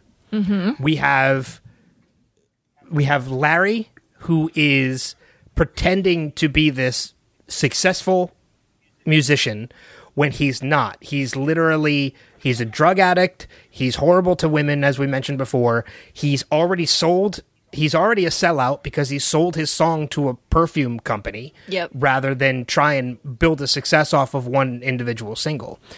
And then we have Lloyd, who is at one point even called a rock star Yeah. but he's taking terrible way. credit. He's taking credit for something that he didn't even do. Yeah. You know, they even say like you knocked the virus to page two because he's being called a cop killer. Mm-hmm. He didn't kill anybody. Yeah. Right. You know, he didn't pokerize anybody or whatever the. That was I think an it was interesting poke, right? phrase. Yeah, Yeah. yeah. Well, the character's name is Poke, Okay. so that's why he says pokerize. Yeah. Um, but you have two characters who are claiming to be rock stars for something neither one of them did. Mm-hmm. Mm. Yeah. you know, which I thought was a great comparison as to why they chose these two characters for this episode to kind of make them the focus because they do have something in common. Yeah. That's a good So- point. That's really all I had on that. I just thought that was a great comparison and why they I use like those two characters. That's good. I like yeah. it. well, and to kind of talk about the nonlinear thing, just in, in my number one, um, it, it- again, it's going to be short and sweet. I, I'm still seeing some folks that are still not happy about this nonlinear format that they've chosen um, to to use, and I- know that they're leaving out some of what happened during the pandemic. Um, and I'm curious what you guys think. But you know, I, I like to see what happens after, and and how it raises those questions. And and you know, the three of us are fans of The Walking Dead, and I know many many people are. And if if you're familiar with The Walking Dead, you know you you have to understand and know, and especially if you've been a long time fan, is it's not about the walkers. It's not about the zombies. It's about the people and and how they mm-hmm. go on and survive in this world after after what happens has happened. And I feel like that's kind of what we're getting a little bit with the sa- with the, with the stand here in this series is what do we do when society collapses? Do we start it back up the way it was? Do we do something different? And I mean, I find that part interesting. It's like how how would we rebuild and come together? You know, it's like the the guy who was going to go to Yankee Stadium. He's like, "Hey, man, we're free now. We don't have to live by society's constraints anymore." And it's like, oh, you're right. You know, we don't. You know, I, I'm not saying that you can just do whatever you want to do. Like, there's no rules, and you can. It's like the purge, where you can go out and you know just you know, which is I think what those one guys were almost doing um, that confronted uh, Rita and, and Larry in uh, Manhattan, but you know, what what would you do? What what laws would you put into place and and how would you rebuild society? I think I find that part almost more interesting. I don't know that I need to see any more snot um, and to see all of that. And I and I know that there are some book readers that have issue with that that they felt that that was what this this long buildup, you know, and then I guess it was a big chunk of the first part of the book was you know the pandemic and everything that happened and and and then we get in, into the rest of that. So I don't know. I'm okay with the non nonlinear format. How we're kind of seeing some bits and pieces of it.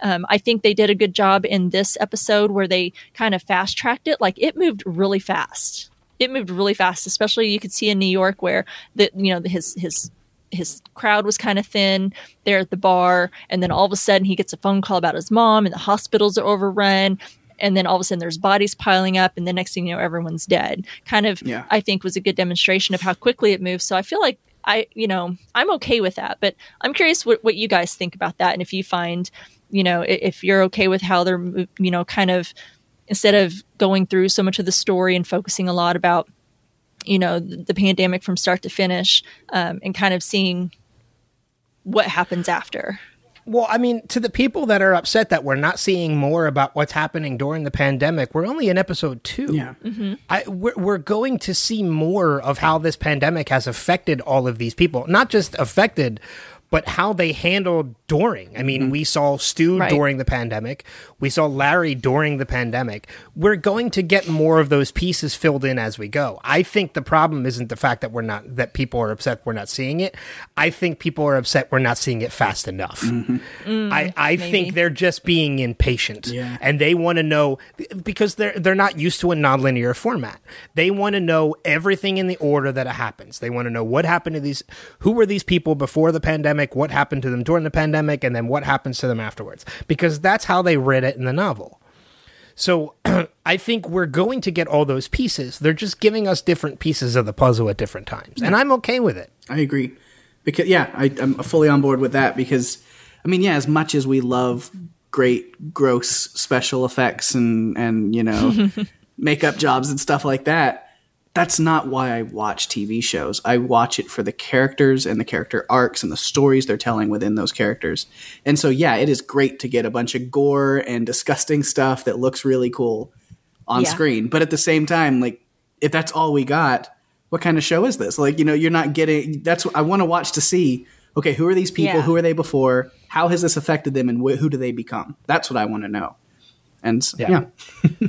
there's there's still so much more story to tell, even with characters we've already met. Mm-hmm. I mean, we we still have to get how Larry and Nadine came together.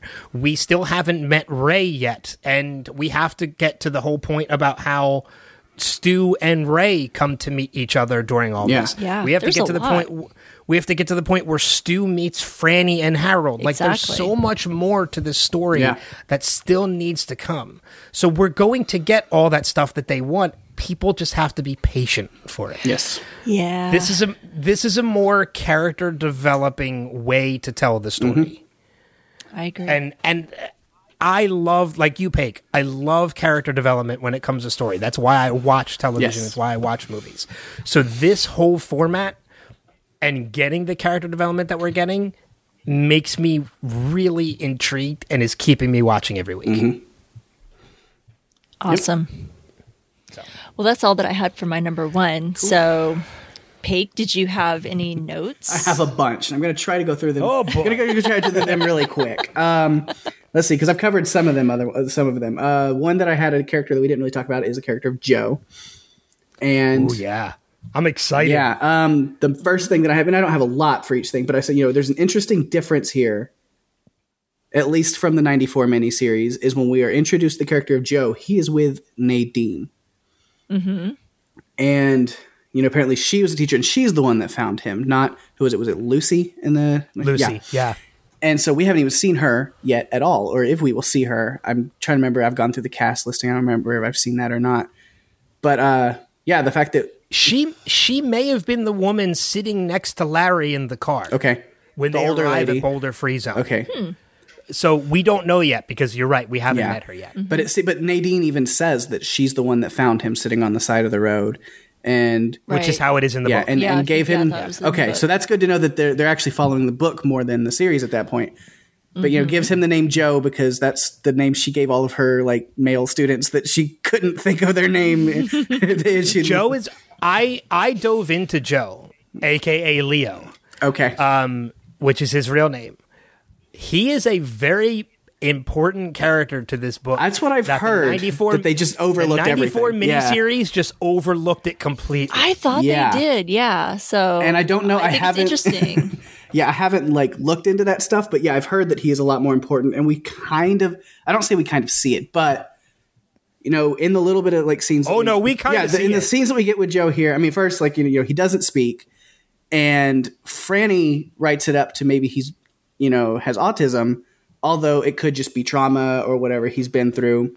And she tries signing to him, and she you know mentions that her late brother was deaf, which I do remember the photo that she looked at in the first episode. I did see the like cochlear implant over his ear, so I was like, oh yeah, that was. But uh, you know, he doesn't respond to that really, and so there's something with him, and so we still don't know exactly what that is. But the moment that I really pinpoint where I'm like, there is something more special about this kid is when Larry goes to meet Harold and takes him with him. Mm-hmm. And Larry's talking to Harold about, oh, yeah, we followed the spray paint, you know, the signs that you left, you and Franny. And, you know, he seems very warm to him. You know, he's like, you know, I'll come back over here some other time and we'll get drinks and we'll talk about our backstories and we'll do whatever. And Joe is not having it. Like, he very clearly does not trust Harold. He kind of puts distance more and more between. He turns his back to him, kind of walks Yeah. down the stoop a little bit. He's like, I don't want anything to do with this guy and you Yeah, can kind don't of pick you kind of pick up that Joe might have an ability to really read on people because he's got a good sense about him. in the Mm-hmm. book, in that particular scene, the first time Joe meets Harold, Joe sees Harold. When Harold smiles, he sees him with worms behind his me- behind his teeth. Interesting. So he sees this inner person that Harold is Yeah. because he does in fact have a kind of pre precognition. That's cool. About yeah, in '94, not- Joe was just this random kid that stood there and didn't talk. He was and just that a was kid. It. Yeah, So it's a kid. so it's good that we'll get more. Hopefully, you know, and he's I he's like high up on the cast list. So hopefully, we'll get a lot more with this kid. I'm I'm hoping so. Yeah. I'm hoping we get more. I like that they're sticking a little bit. I mean, I know that there there, there are some obvious changes, uh, but I do like that. It seems like they are sign, trying to stay fairly true to some of the characters and some of the storylines there. Yeah, Um, and I have let's see two other things. Uh, Nadine. I have some notes about my feelings about Amber Heard, but I'm just not even going to go there because it's not necessary. we we've discussed it before. Yes. all I, think- all I will say is, understand. if we're talking about the character of Nadine through this series, I will do my best to only focus on the character and the story being told about her, and ignore the actress behind it, and that'll be it. I mean, That- we that's just have I'm to at. hope that when it comes, we just have to hope when it comes to this comes to Nadine that the writers don't shit the bed. That's Oh all. God. uh, yeah, no, that's. yeah, I, am doing the same. Sorry. I'm will keep. I will keep my personal on- feelings to myself the best I Yes. can. Um, and then the other thing you did mention is the character of Ray Brentner, as opposed to Ralph Brentner in in the book and the '94 miniseries. And so I did want to talk about. I've seen something. It kind of does maybe a disservice not to talk about it. We don't have to go too deep into it, but there's been some uh, controversy and discussion about this show. There was like a whole, even like a little boycott situation stuff, and a lot of it had to do with the casting of Nick Andros, being Yes, that they gave the they gave the role to somebody who is not deaf. And so I, without getting to, you know, social situation, social issue, you know, discussion into this, I feel like they, you know, there was backlash there. And so I do want to say, by looking at the rest of this cast and looking at how things have been done, like Larry Underwood and Ray Brentner, I want to give this show the benefit of the doubt that they are, in fact, they've shown that there's some thoughtful representation into what they're doing with their casting. And the situation with with the character of Nick could have been a totally just a missed call that they totally screwed up on. Or who knows who they tried to audition, who they tried to cast, and maybe this person was just the best fit for the role. And I'm so I'm going to give them the benefit of the doubt and cut them the slack on that because I don't think the same reason with Amber Heard. I mean, as much as I cannot stand her as a person, I'm not going to write this whole show off like some people do because of one casting choice or two casting choices, Yeah. whatever. You know that there's so many other like great actors and people who have put so much into this show. And if those people aren't directly affecting the story that we're seeing, then it's not. I don't think there's a, point to write the whole show off. I I, I want to make a point about that too, and I'm I'm with you on that, Pake. Like I cancel cancer cult, cancel culture mm-hmm. has become cancerous when it comes to certain things. I mean, when you have a character who's deaf, you don't always have to hire a deaf actor to play that part. Mm-hmm. Sometimes it's best to just hire the person who's the best at that role. So I get people being upset that they didn't hire, you know, a a deaf actor to play that role. Rob Lowe was not deaf when he played that role, and he was fantastic at that role. Um, you know, I get the whole like, well, why don't you hire a transgender actor to play a transgender character? Like, I get it. There should be more representation. Representation for those matters, kind and of it's. Yes. very important. Yeah, I completely agree with that. But sometimes that just isn't always possible. yeah. So, like you, I believe to give the benefit of the doubt. I, I agree with everything that you guys said. I believe in being inclusive, um, and um, but there, you know, people are acting, and we don't always get, you know, if there's a, a character that is, uh, or um, a, a character that someone is playing that happens to be a paraplegic, they don't always get a paraplegic actor to play that role. Um, it is called acting, um, you know, and so while I agree with being inclusive, um, I do want to just say um, I think it kind of makes a little bit of sense in this instance, in this particular role, because there are sequences, dream sequences, um, Where and Nick speaks. Nick, Nick That was what I was gonna speak bring up and next. He can hear. So I feel like you know let's let's give them the benefit of the doubt. Let's and i'm totally okay if people want to boycott. I feel like you know what that is what's great about our country is we have the freedom to that. If you feel like you don't want to watch the, sh- the show because of that then i'm okay with that. I'm certainly not going to you know besmirch anyone who chooses not to watch because of that. You you Yeah. you're definitely you know there are there are points to that. Um but i think because of the circumstances um with this character that he can hear and he can speak in in the dreams um then it just makes sense. And from what i read this actor did intensive work. Um, I get it. There there are nuances um, when you know you, you're playing an or when you're an actor who's hearing and you're playing um, a character that happens to be deaf in signs.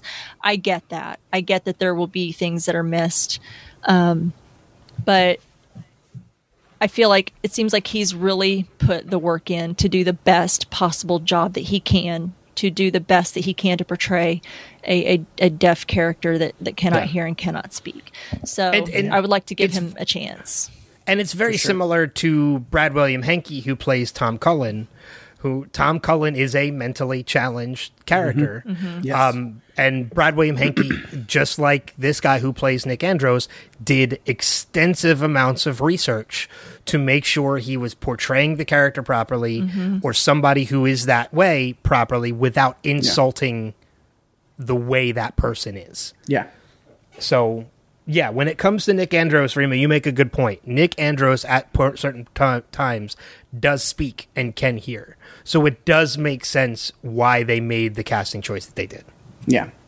And so that's the th- you know not anything that we say is gospel, and we can't tell you how or to feel or not feel about Of certain course. things. And so if anybody has anything that they wanted to you know rebut with or whatever, we are fully open. I'm speaking for Rima and Ben here, I'm, but you know, you know, I'm give us your your thoughts and insight because I think conversation's important, but I think it is important. yeah, but that's I- the last note that I had after bringing everything down with that topic. But No, I think. Well, I'll let you guys I bring it up. We haven't gotten. You know, we only got to see Nick for, um, you know, just a few seconds here in this Yeah. episode, and and he is clearly this character has been a big topic of conversation since even before the show, about a week or so before the show premiered. So it would be a disservice to not even bring it up in conversation.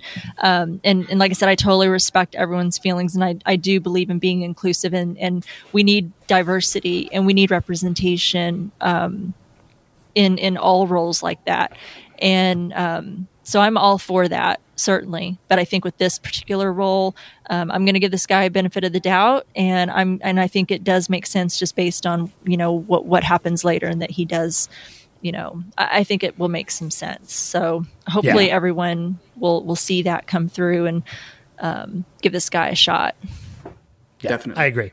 I agree. okay Uh, Is that the end of your notes, Pink? that is. sweet what, you- what you got ben So I'm I'm going to hold off on the Easter eggs for now because there aren't a lot of them, um, but I do have two that I want to bring up. okay Um, so short of side of that, um, I thought Larry's gig felt a little too close to home. Um, in that it was a super spreader event and it should have happened to be, and shouldn't have happened to begin with. no mask. nobody was wearing No nobody social was wearing a mask. Come on, Larry Underwood virtual concert. Why wasn't there that? Uh, right? Exactly. It, it the technology exists. Let's let's get real. Um, one of the cool things I thought I thought about, and I didn't pick up on it until my second viewing, is there is a scene in the jail where Lloyd is reaching out for the rat. He's trying to catch the rat, and there's another person in the prison who is still alive, and they're screaming "mother," and he's like, "Well, I, you know, shut up! I fucked your mother." yeah, What if this is somebody who was getting visions of Mother Abigail and calling out to her but couldn't get to her? Uh, Ooh. that's a possibility. This like could be that. somebody who Mother Abigail reached out to in a dream and was never able to make it because Yeah. this could be somebody who was wrongfully accused and locked up as an innocent man Mm-hmm. yeah. It's possible. It's a good because that does happen. Absolutely, it So- does. Yeah. I just that was something really cool that when I heard that I'm like, I wonder if he's calling to Mother Abigail. I didn't even think of that, but I, I like that a lot. Yeah, I like that. The only other thing I have, uh, which I think was a missed opportunity, we didn't get any cameos in this episode. no. uh, you know, like we did J.K. Simmons and Bryan Cranston last week. Um, but they swapped. We didn't. We got references to Monster Shouter, but we didn't get him. That was the character that was played by Kareem Abdul-Jabbar in the '94 Yes. version. It would have been a great opportunity for a cameo, I know. Yeah. That would have been Bring him great. back. and they didn't use him. No. So Yeah. Um even Yankees, even Yankee Yanker could have been. Now the actor that played that part was great. Like he was, you could tell he had a blast playing that character. Sure did. But it, again, that was another opportunity for a cameo. yeah. So it's a we don't always need a cameo every week, but it's they're fun when we go. Oh, it's so fun. yeah. But short of my two Easter eggs, that's all I have left on my notes. What about you? I like it. Um, I, I just want to mention short note. We're, we're two episodes in, and, and while we've been introduced to to the women, we, we haven't, I feel, gotten a lot of story yet. They're not fleshing them out. I hope that's to come. Um, and and it's even in Stephen King's writing. Sometimes he doesn't always take too deep of a dive into the the female characters.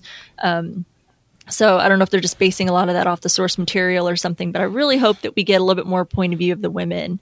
Um, you know, we've we've met Franny, but I feel like we still didn't get a lot of her. We got a lot of her through Harold's eyes and perspective, and we met Nadine, eh, who's another big character, and I'm sure we're going to get her story later too. Um, but I, I hope that we get more of that. I hope we get some more Yeah. Representation of the females and get more Yeah. development. We need an episode that has one of them leading it, yeah, absolutely. or two of them. You know? Yeah, absolutely. I mean, and there are still a couple more characters we have left to meet. We still have Yeah. to meet Julie. Mm-hmm. Um, but Julie was, in essence, more of a side character anyway, so I don't Mm-hmm. know if she's going to be a focus.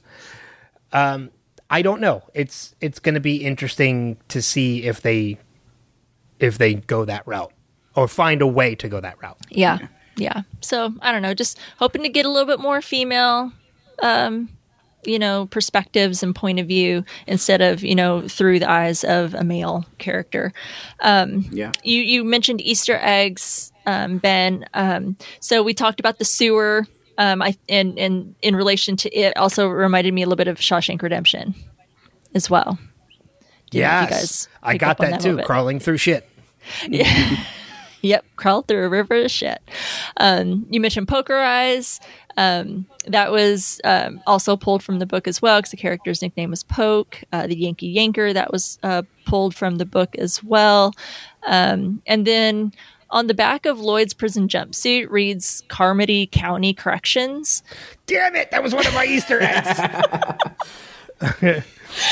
which um, I think is probably a reference to the nightmare religious zealot at the center of King's novella, The Mist. Yep. Right? Yeah. Mother Carmody from the Mist. Yep. Yep. That was one of my two Easter eggs. And that's all that I have. I didn't have a whole lot. So what's this, your this one? other one? So my other Easter egg, but so before I mention my other Easter egg, real quick, actually there was I, I did forget one other note that I had. Um, when we meet Randall Flagg in the jail outside of Lloyd's cell, he he starts singing the lyrics to a song, and the lyrics are "Well, she brought me coffee, well, she brought me tea, hell, she brought me everything but the workhouse key."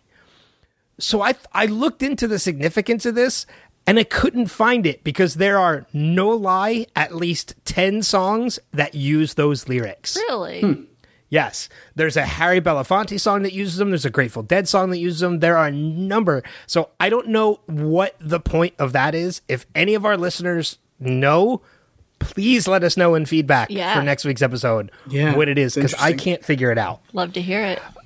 one of the other th- the real quick too um i i also found out in research whoopi goldberg playing mother abigail she was actually supposed to play it in the 94 version Yes.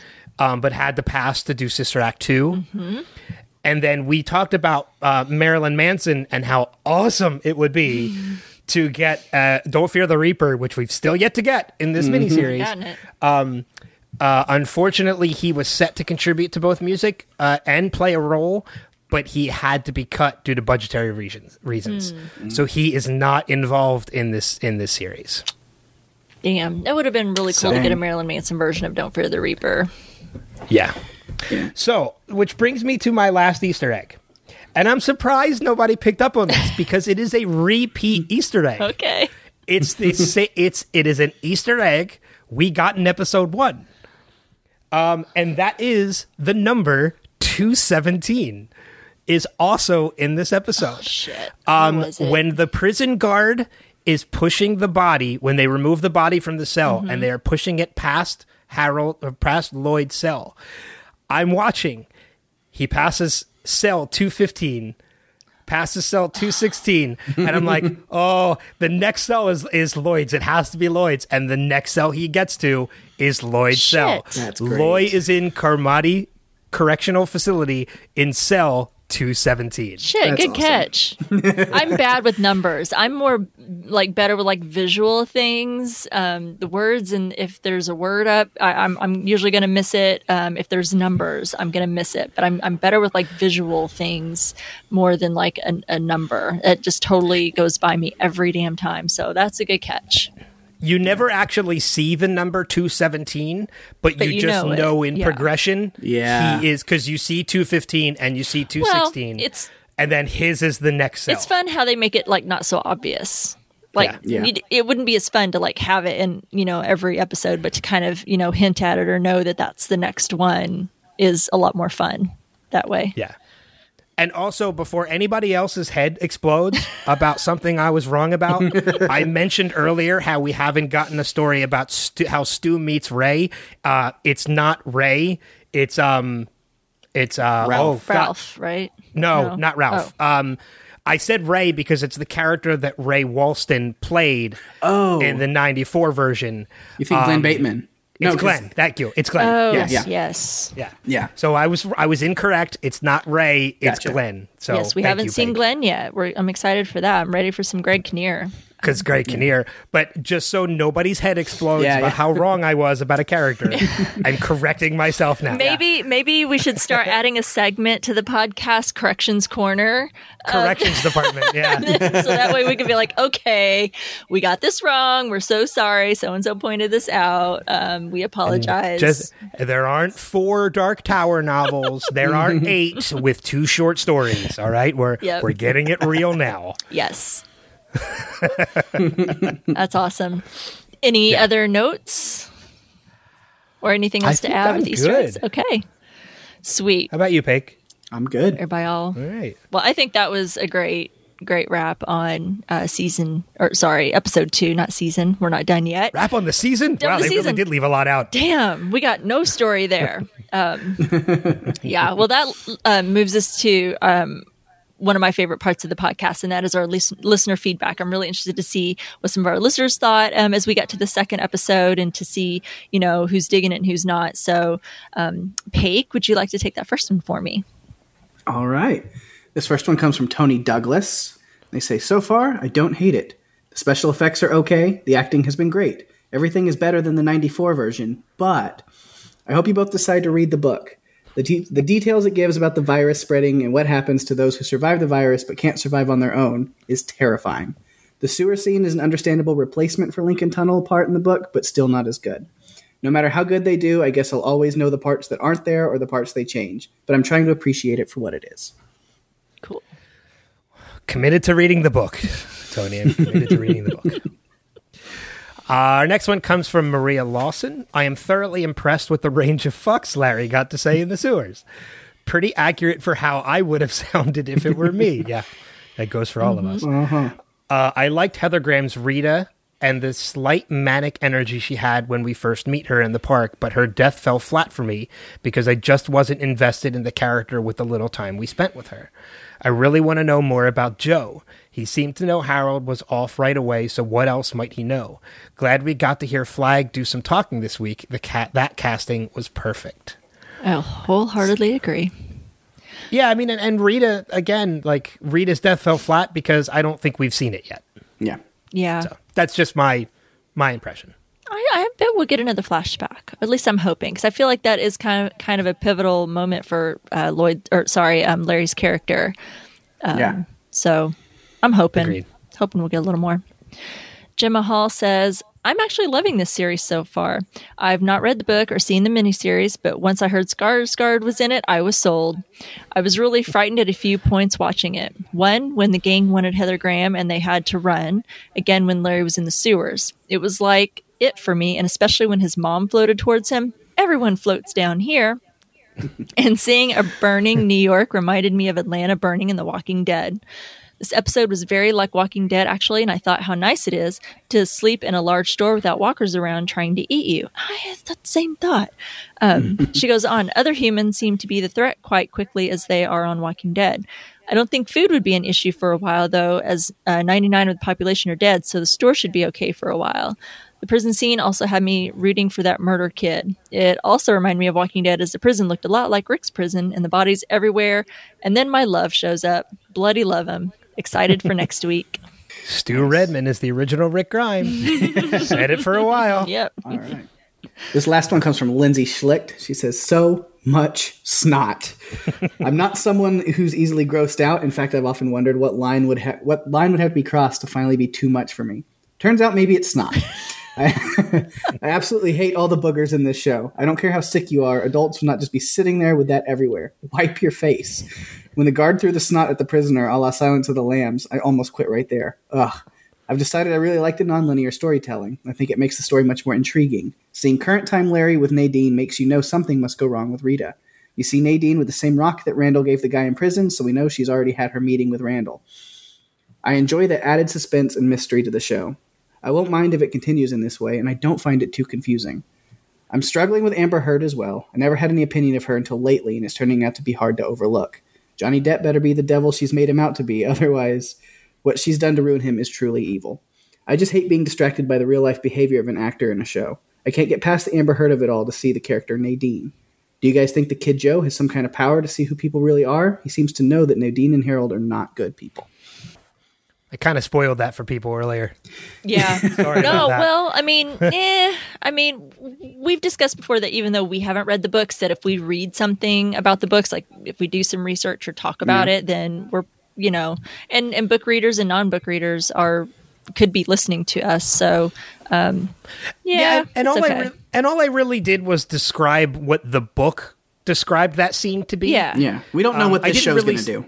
Yeah. Yeah, I didn't really spoil anything. That's just what we. That's just what we know what we know from in the, the book. We don't know anything about the show yet and how they're going to handle it. But I think you can say that yeah, Joe didn't pick up some good vibes from Harold Yeah. for sure. Yeah, He Yeah, seems to be definitely- intuitive. It's you know just at least either picking up his energy, um, the vibes, or whatever Harold's given off. So yeah, Yep. Yeah. That was great feedback, guys. Thank you, everyone that um, left some feedback there on our Facebook page. We did get a couple of voice calls this week. Um, the first one that we have is from our good friend Greg. Hello, Reba and Ben. This is Greg. So, episode two. Um, so, just going to go ahead and get started. Um, I uh, I was actually really impressed um, with uh, the chemistry between Larry and Rita. Uh, I, I actually really liked. Um, is it Hoven something? Uh, and Heather Graham. I thought they really uh, acted well together. Um, I was not impressed with Nadine. Maybe it's the writing, maybe it's the her acting, maybe it's I mean it's definitely her eyebrows. They were really just couldn't stop staring at them. Um, but uh, just like the direction was is that just hey act pensive, hmm pensive. Yes, I'm just staring off into the distance. I get it. She's been through a lot, but I it's I just was not super impressed by it. Um, uh, I'm assuming that the big change to the book and the uh, and the, the original miniseries was instead of going through the Lincoln Tunnel, um, Larry is heading towards the GW Bridge in New York. Um, I, it didn't didn't mind it. Didn't bother me. Um, I thought that the the scene down in the sewers where he watches the the rats come out of his mom's mouth um, was uh, I think that was just as effective. Uh, speaking of of those moments, there were a couple of those in this one um, when. Uh, you know, hey, hand me a tissue, and the girl is just covered in phlegm. Ugh. And uh, and then when uh, when Lloyd gets the face full of phlegm, uh, that that was very much sickening. Speaking of Lloyd, even he recognizes how pretty Alexander Skarsgård and Flagg are because he's a, a real pretty man.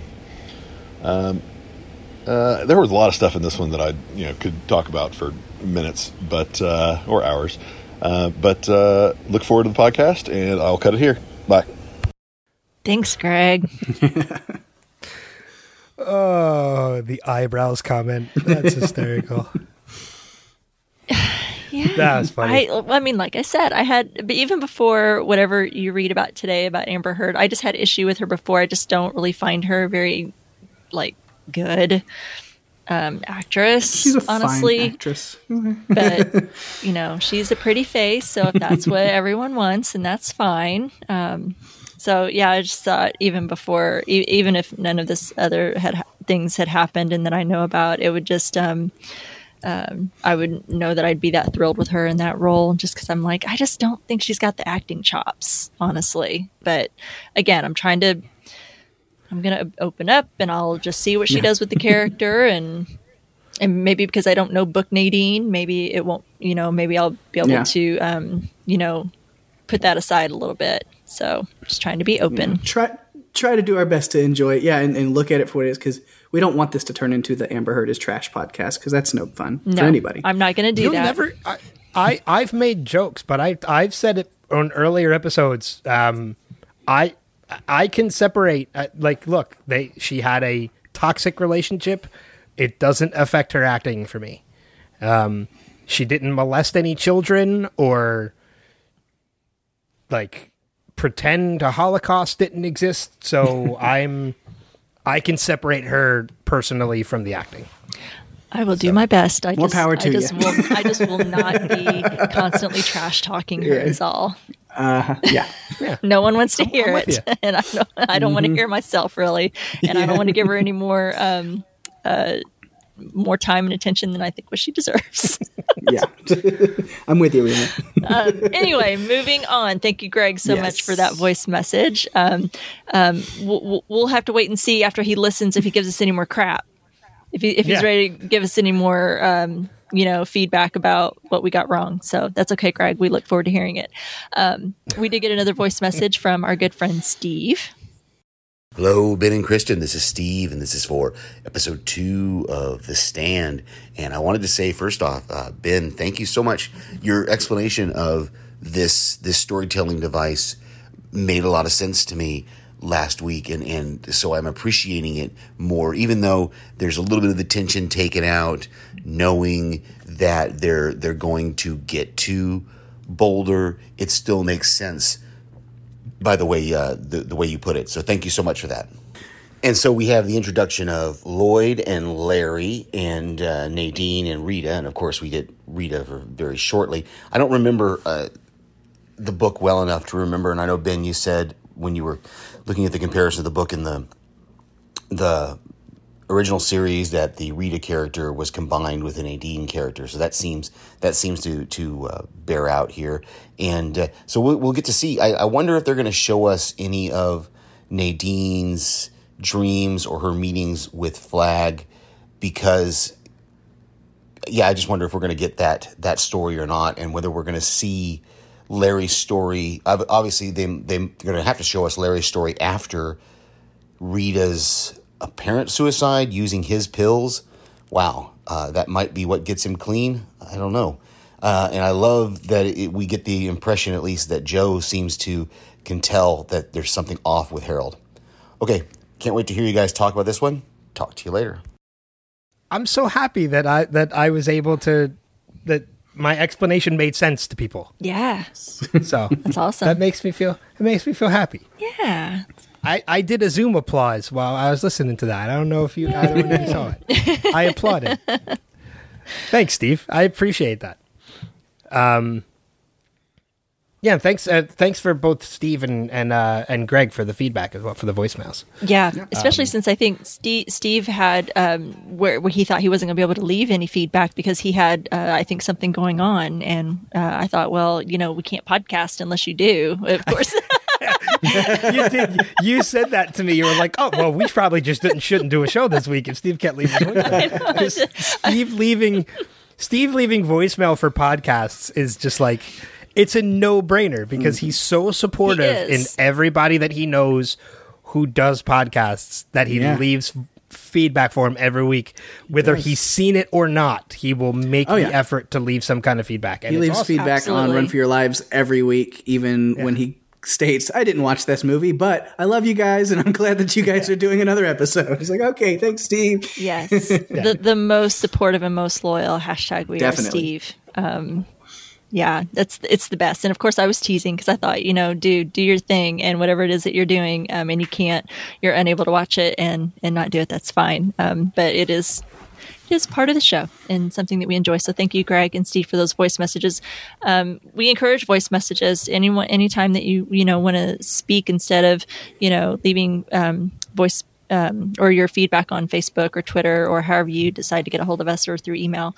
Um, I love hearing everyone's awesome voices and being able to put a voice with the name since I can't see your pretty faces. agreed So yeah, thank you everyone for taking the time to write to us. It, it does mean a lot, and uh, it's certainly humbling um, having you guys along along with us. Yeah. Um, before we, we wrap up all the before we go into the the whole closing of everything, can I just make one quick point? Of course, Um, I just want to say that I know this is only my third episode doing this. I'm I'm having a blast. This is the last time you're going to hear our voices in 2020. Um, so. I just Ah, yeah. I just want to say. Uh, I hope everybody out there listening has an um, has a wonderful new year, um, especially safe Yes. new year. Um, you know, with people that you're close to and in your own home, hopefully. Um, but you know, let's just keep our fingers crossed that 2021, um, even though it has le- it has reached the le- legal drinking age now. Um, Yes. uh, let's just hope that let's just keep our fingers crossed that 2021 is a better year for not just for ourselves but for everybody that we know. Yes. I agree. Thanks, Ben, for bringing that up. That's a really good point. This is our, our last show of 2020. So, um, yeah, I hope everyone has a happy and safe new year um, with the, the folks that are close to you. And let's hope um, for some positivity and light in 2021. Cross every finger, all your toes, your legs if you have to. Just cross everything that you can. that 2021 is a better year. Yes. Absolutely. All right. So next week, which will also happen to be next year, um, we will be covering the third episode uh, from The Stand titled Blank Pages. Who do you think we're what characters do you think we're going to get introduced to? I have something really mean to say, and I'm not going to say it. So um, I'll, I'll see what you guys have to say. I, I, I think we're going to get. Um, I, I think we're going to get Tom Cullen Yeah. That's what I was and. Nick Andros along with Julie. I Um, like that. On the on the opposite side of that, I also think we're going to get Trash Can Man. Ooh, Ooh, I'm ready for that. ready for Trash Can Man. Yeah.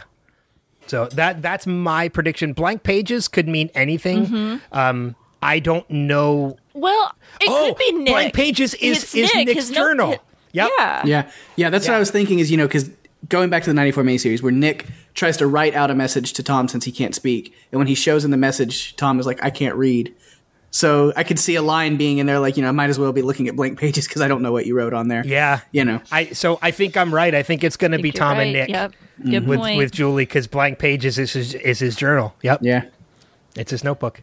Yeah, I'm, well, I'm excited, and I think that makes sense since we got a very slight introduction to Nick this week. That it would make sense to let's find out who he is um, Yeah. next week and what his his journey and his story is so far. Cool. I'm down for that.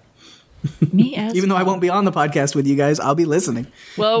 Well, you'll be you'll be back again yeah, in a couple episodes. you'll be back, Yeah. and I'll you know we're going to ask you about that. You can still give your thoughts. um, Yes. as well. So, absolutely.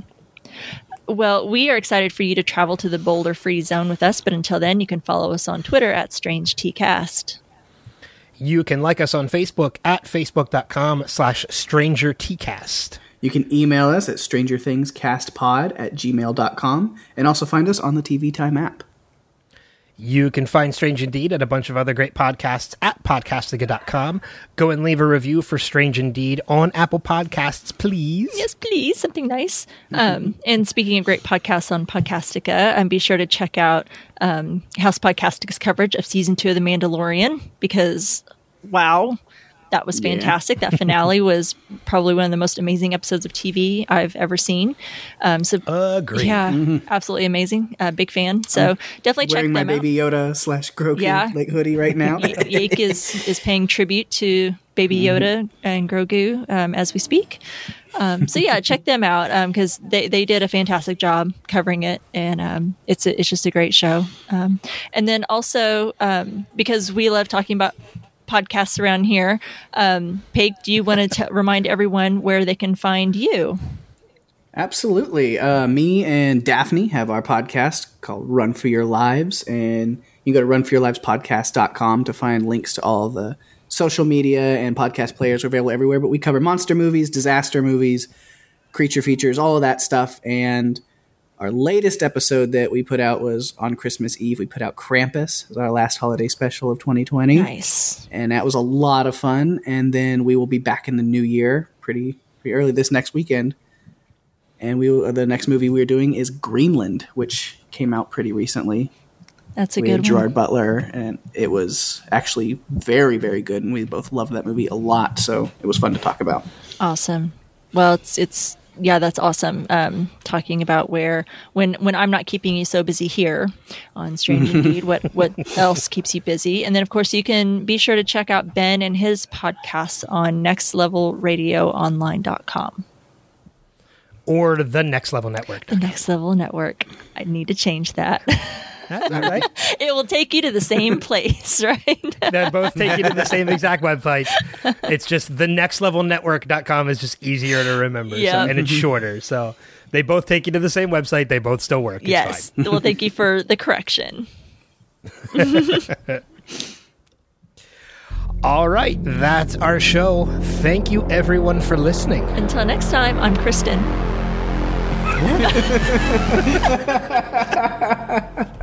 Just kidding. Um, I'm Rima. And I'm Ben. And I'm Pake. And Gemma Hall is strange indeed.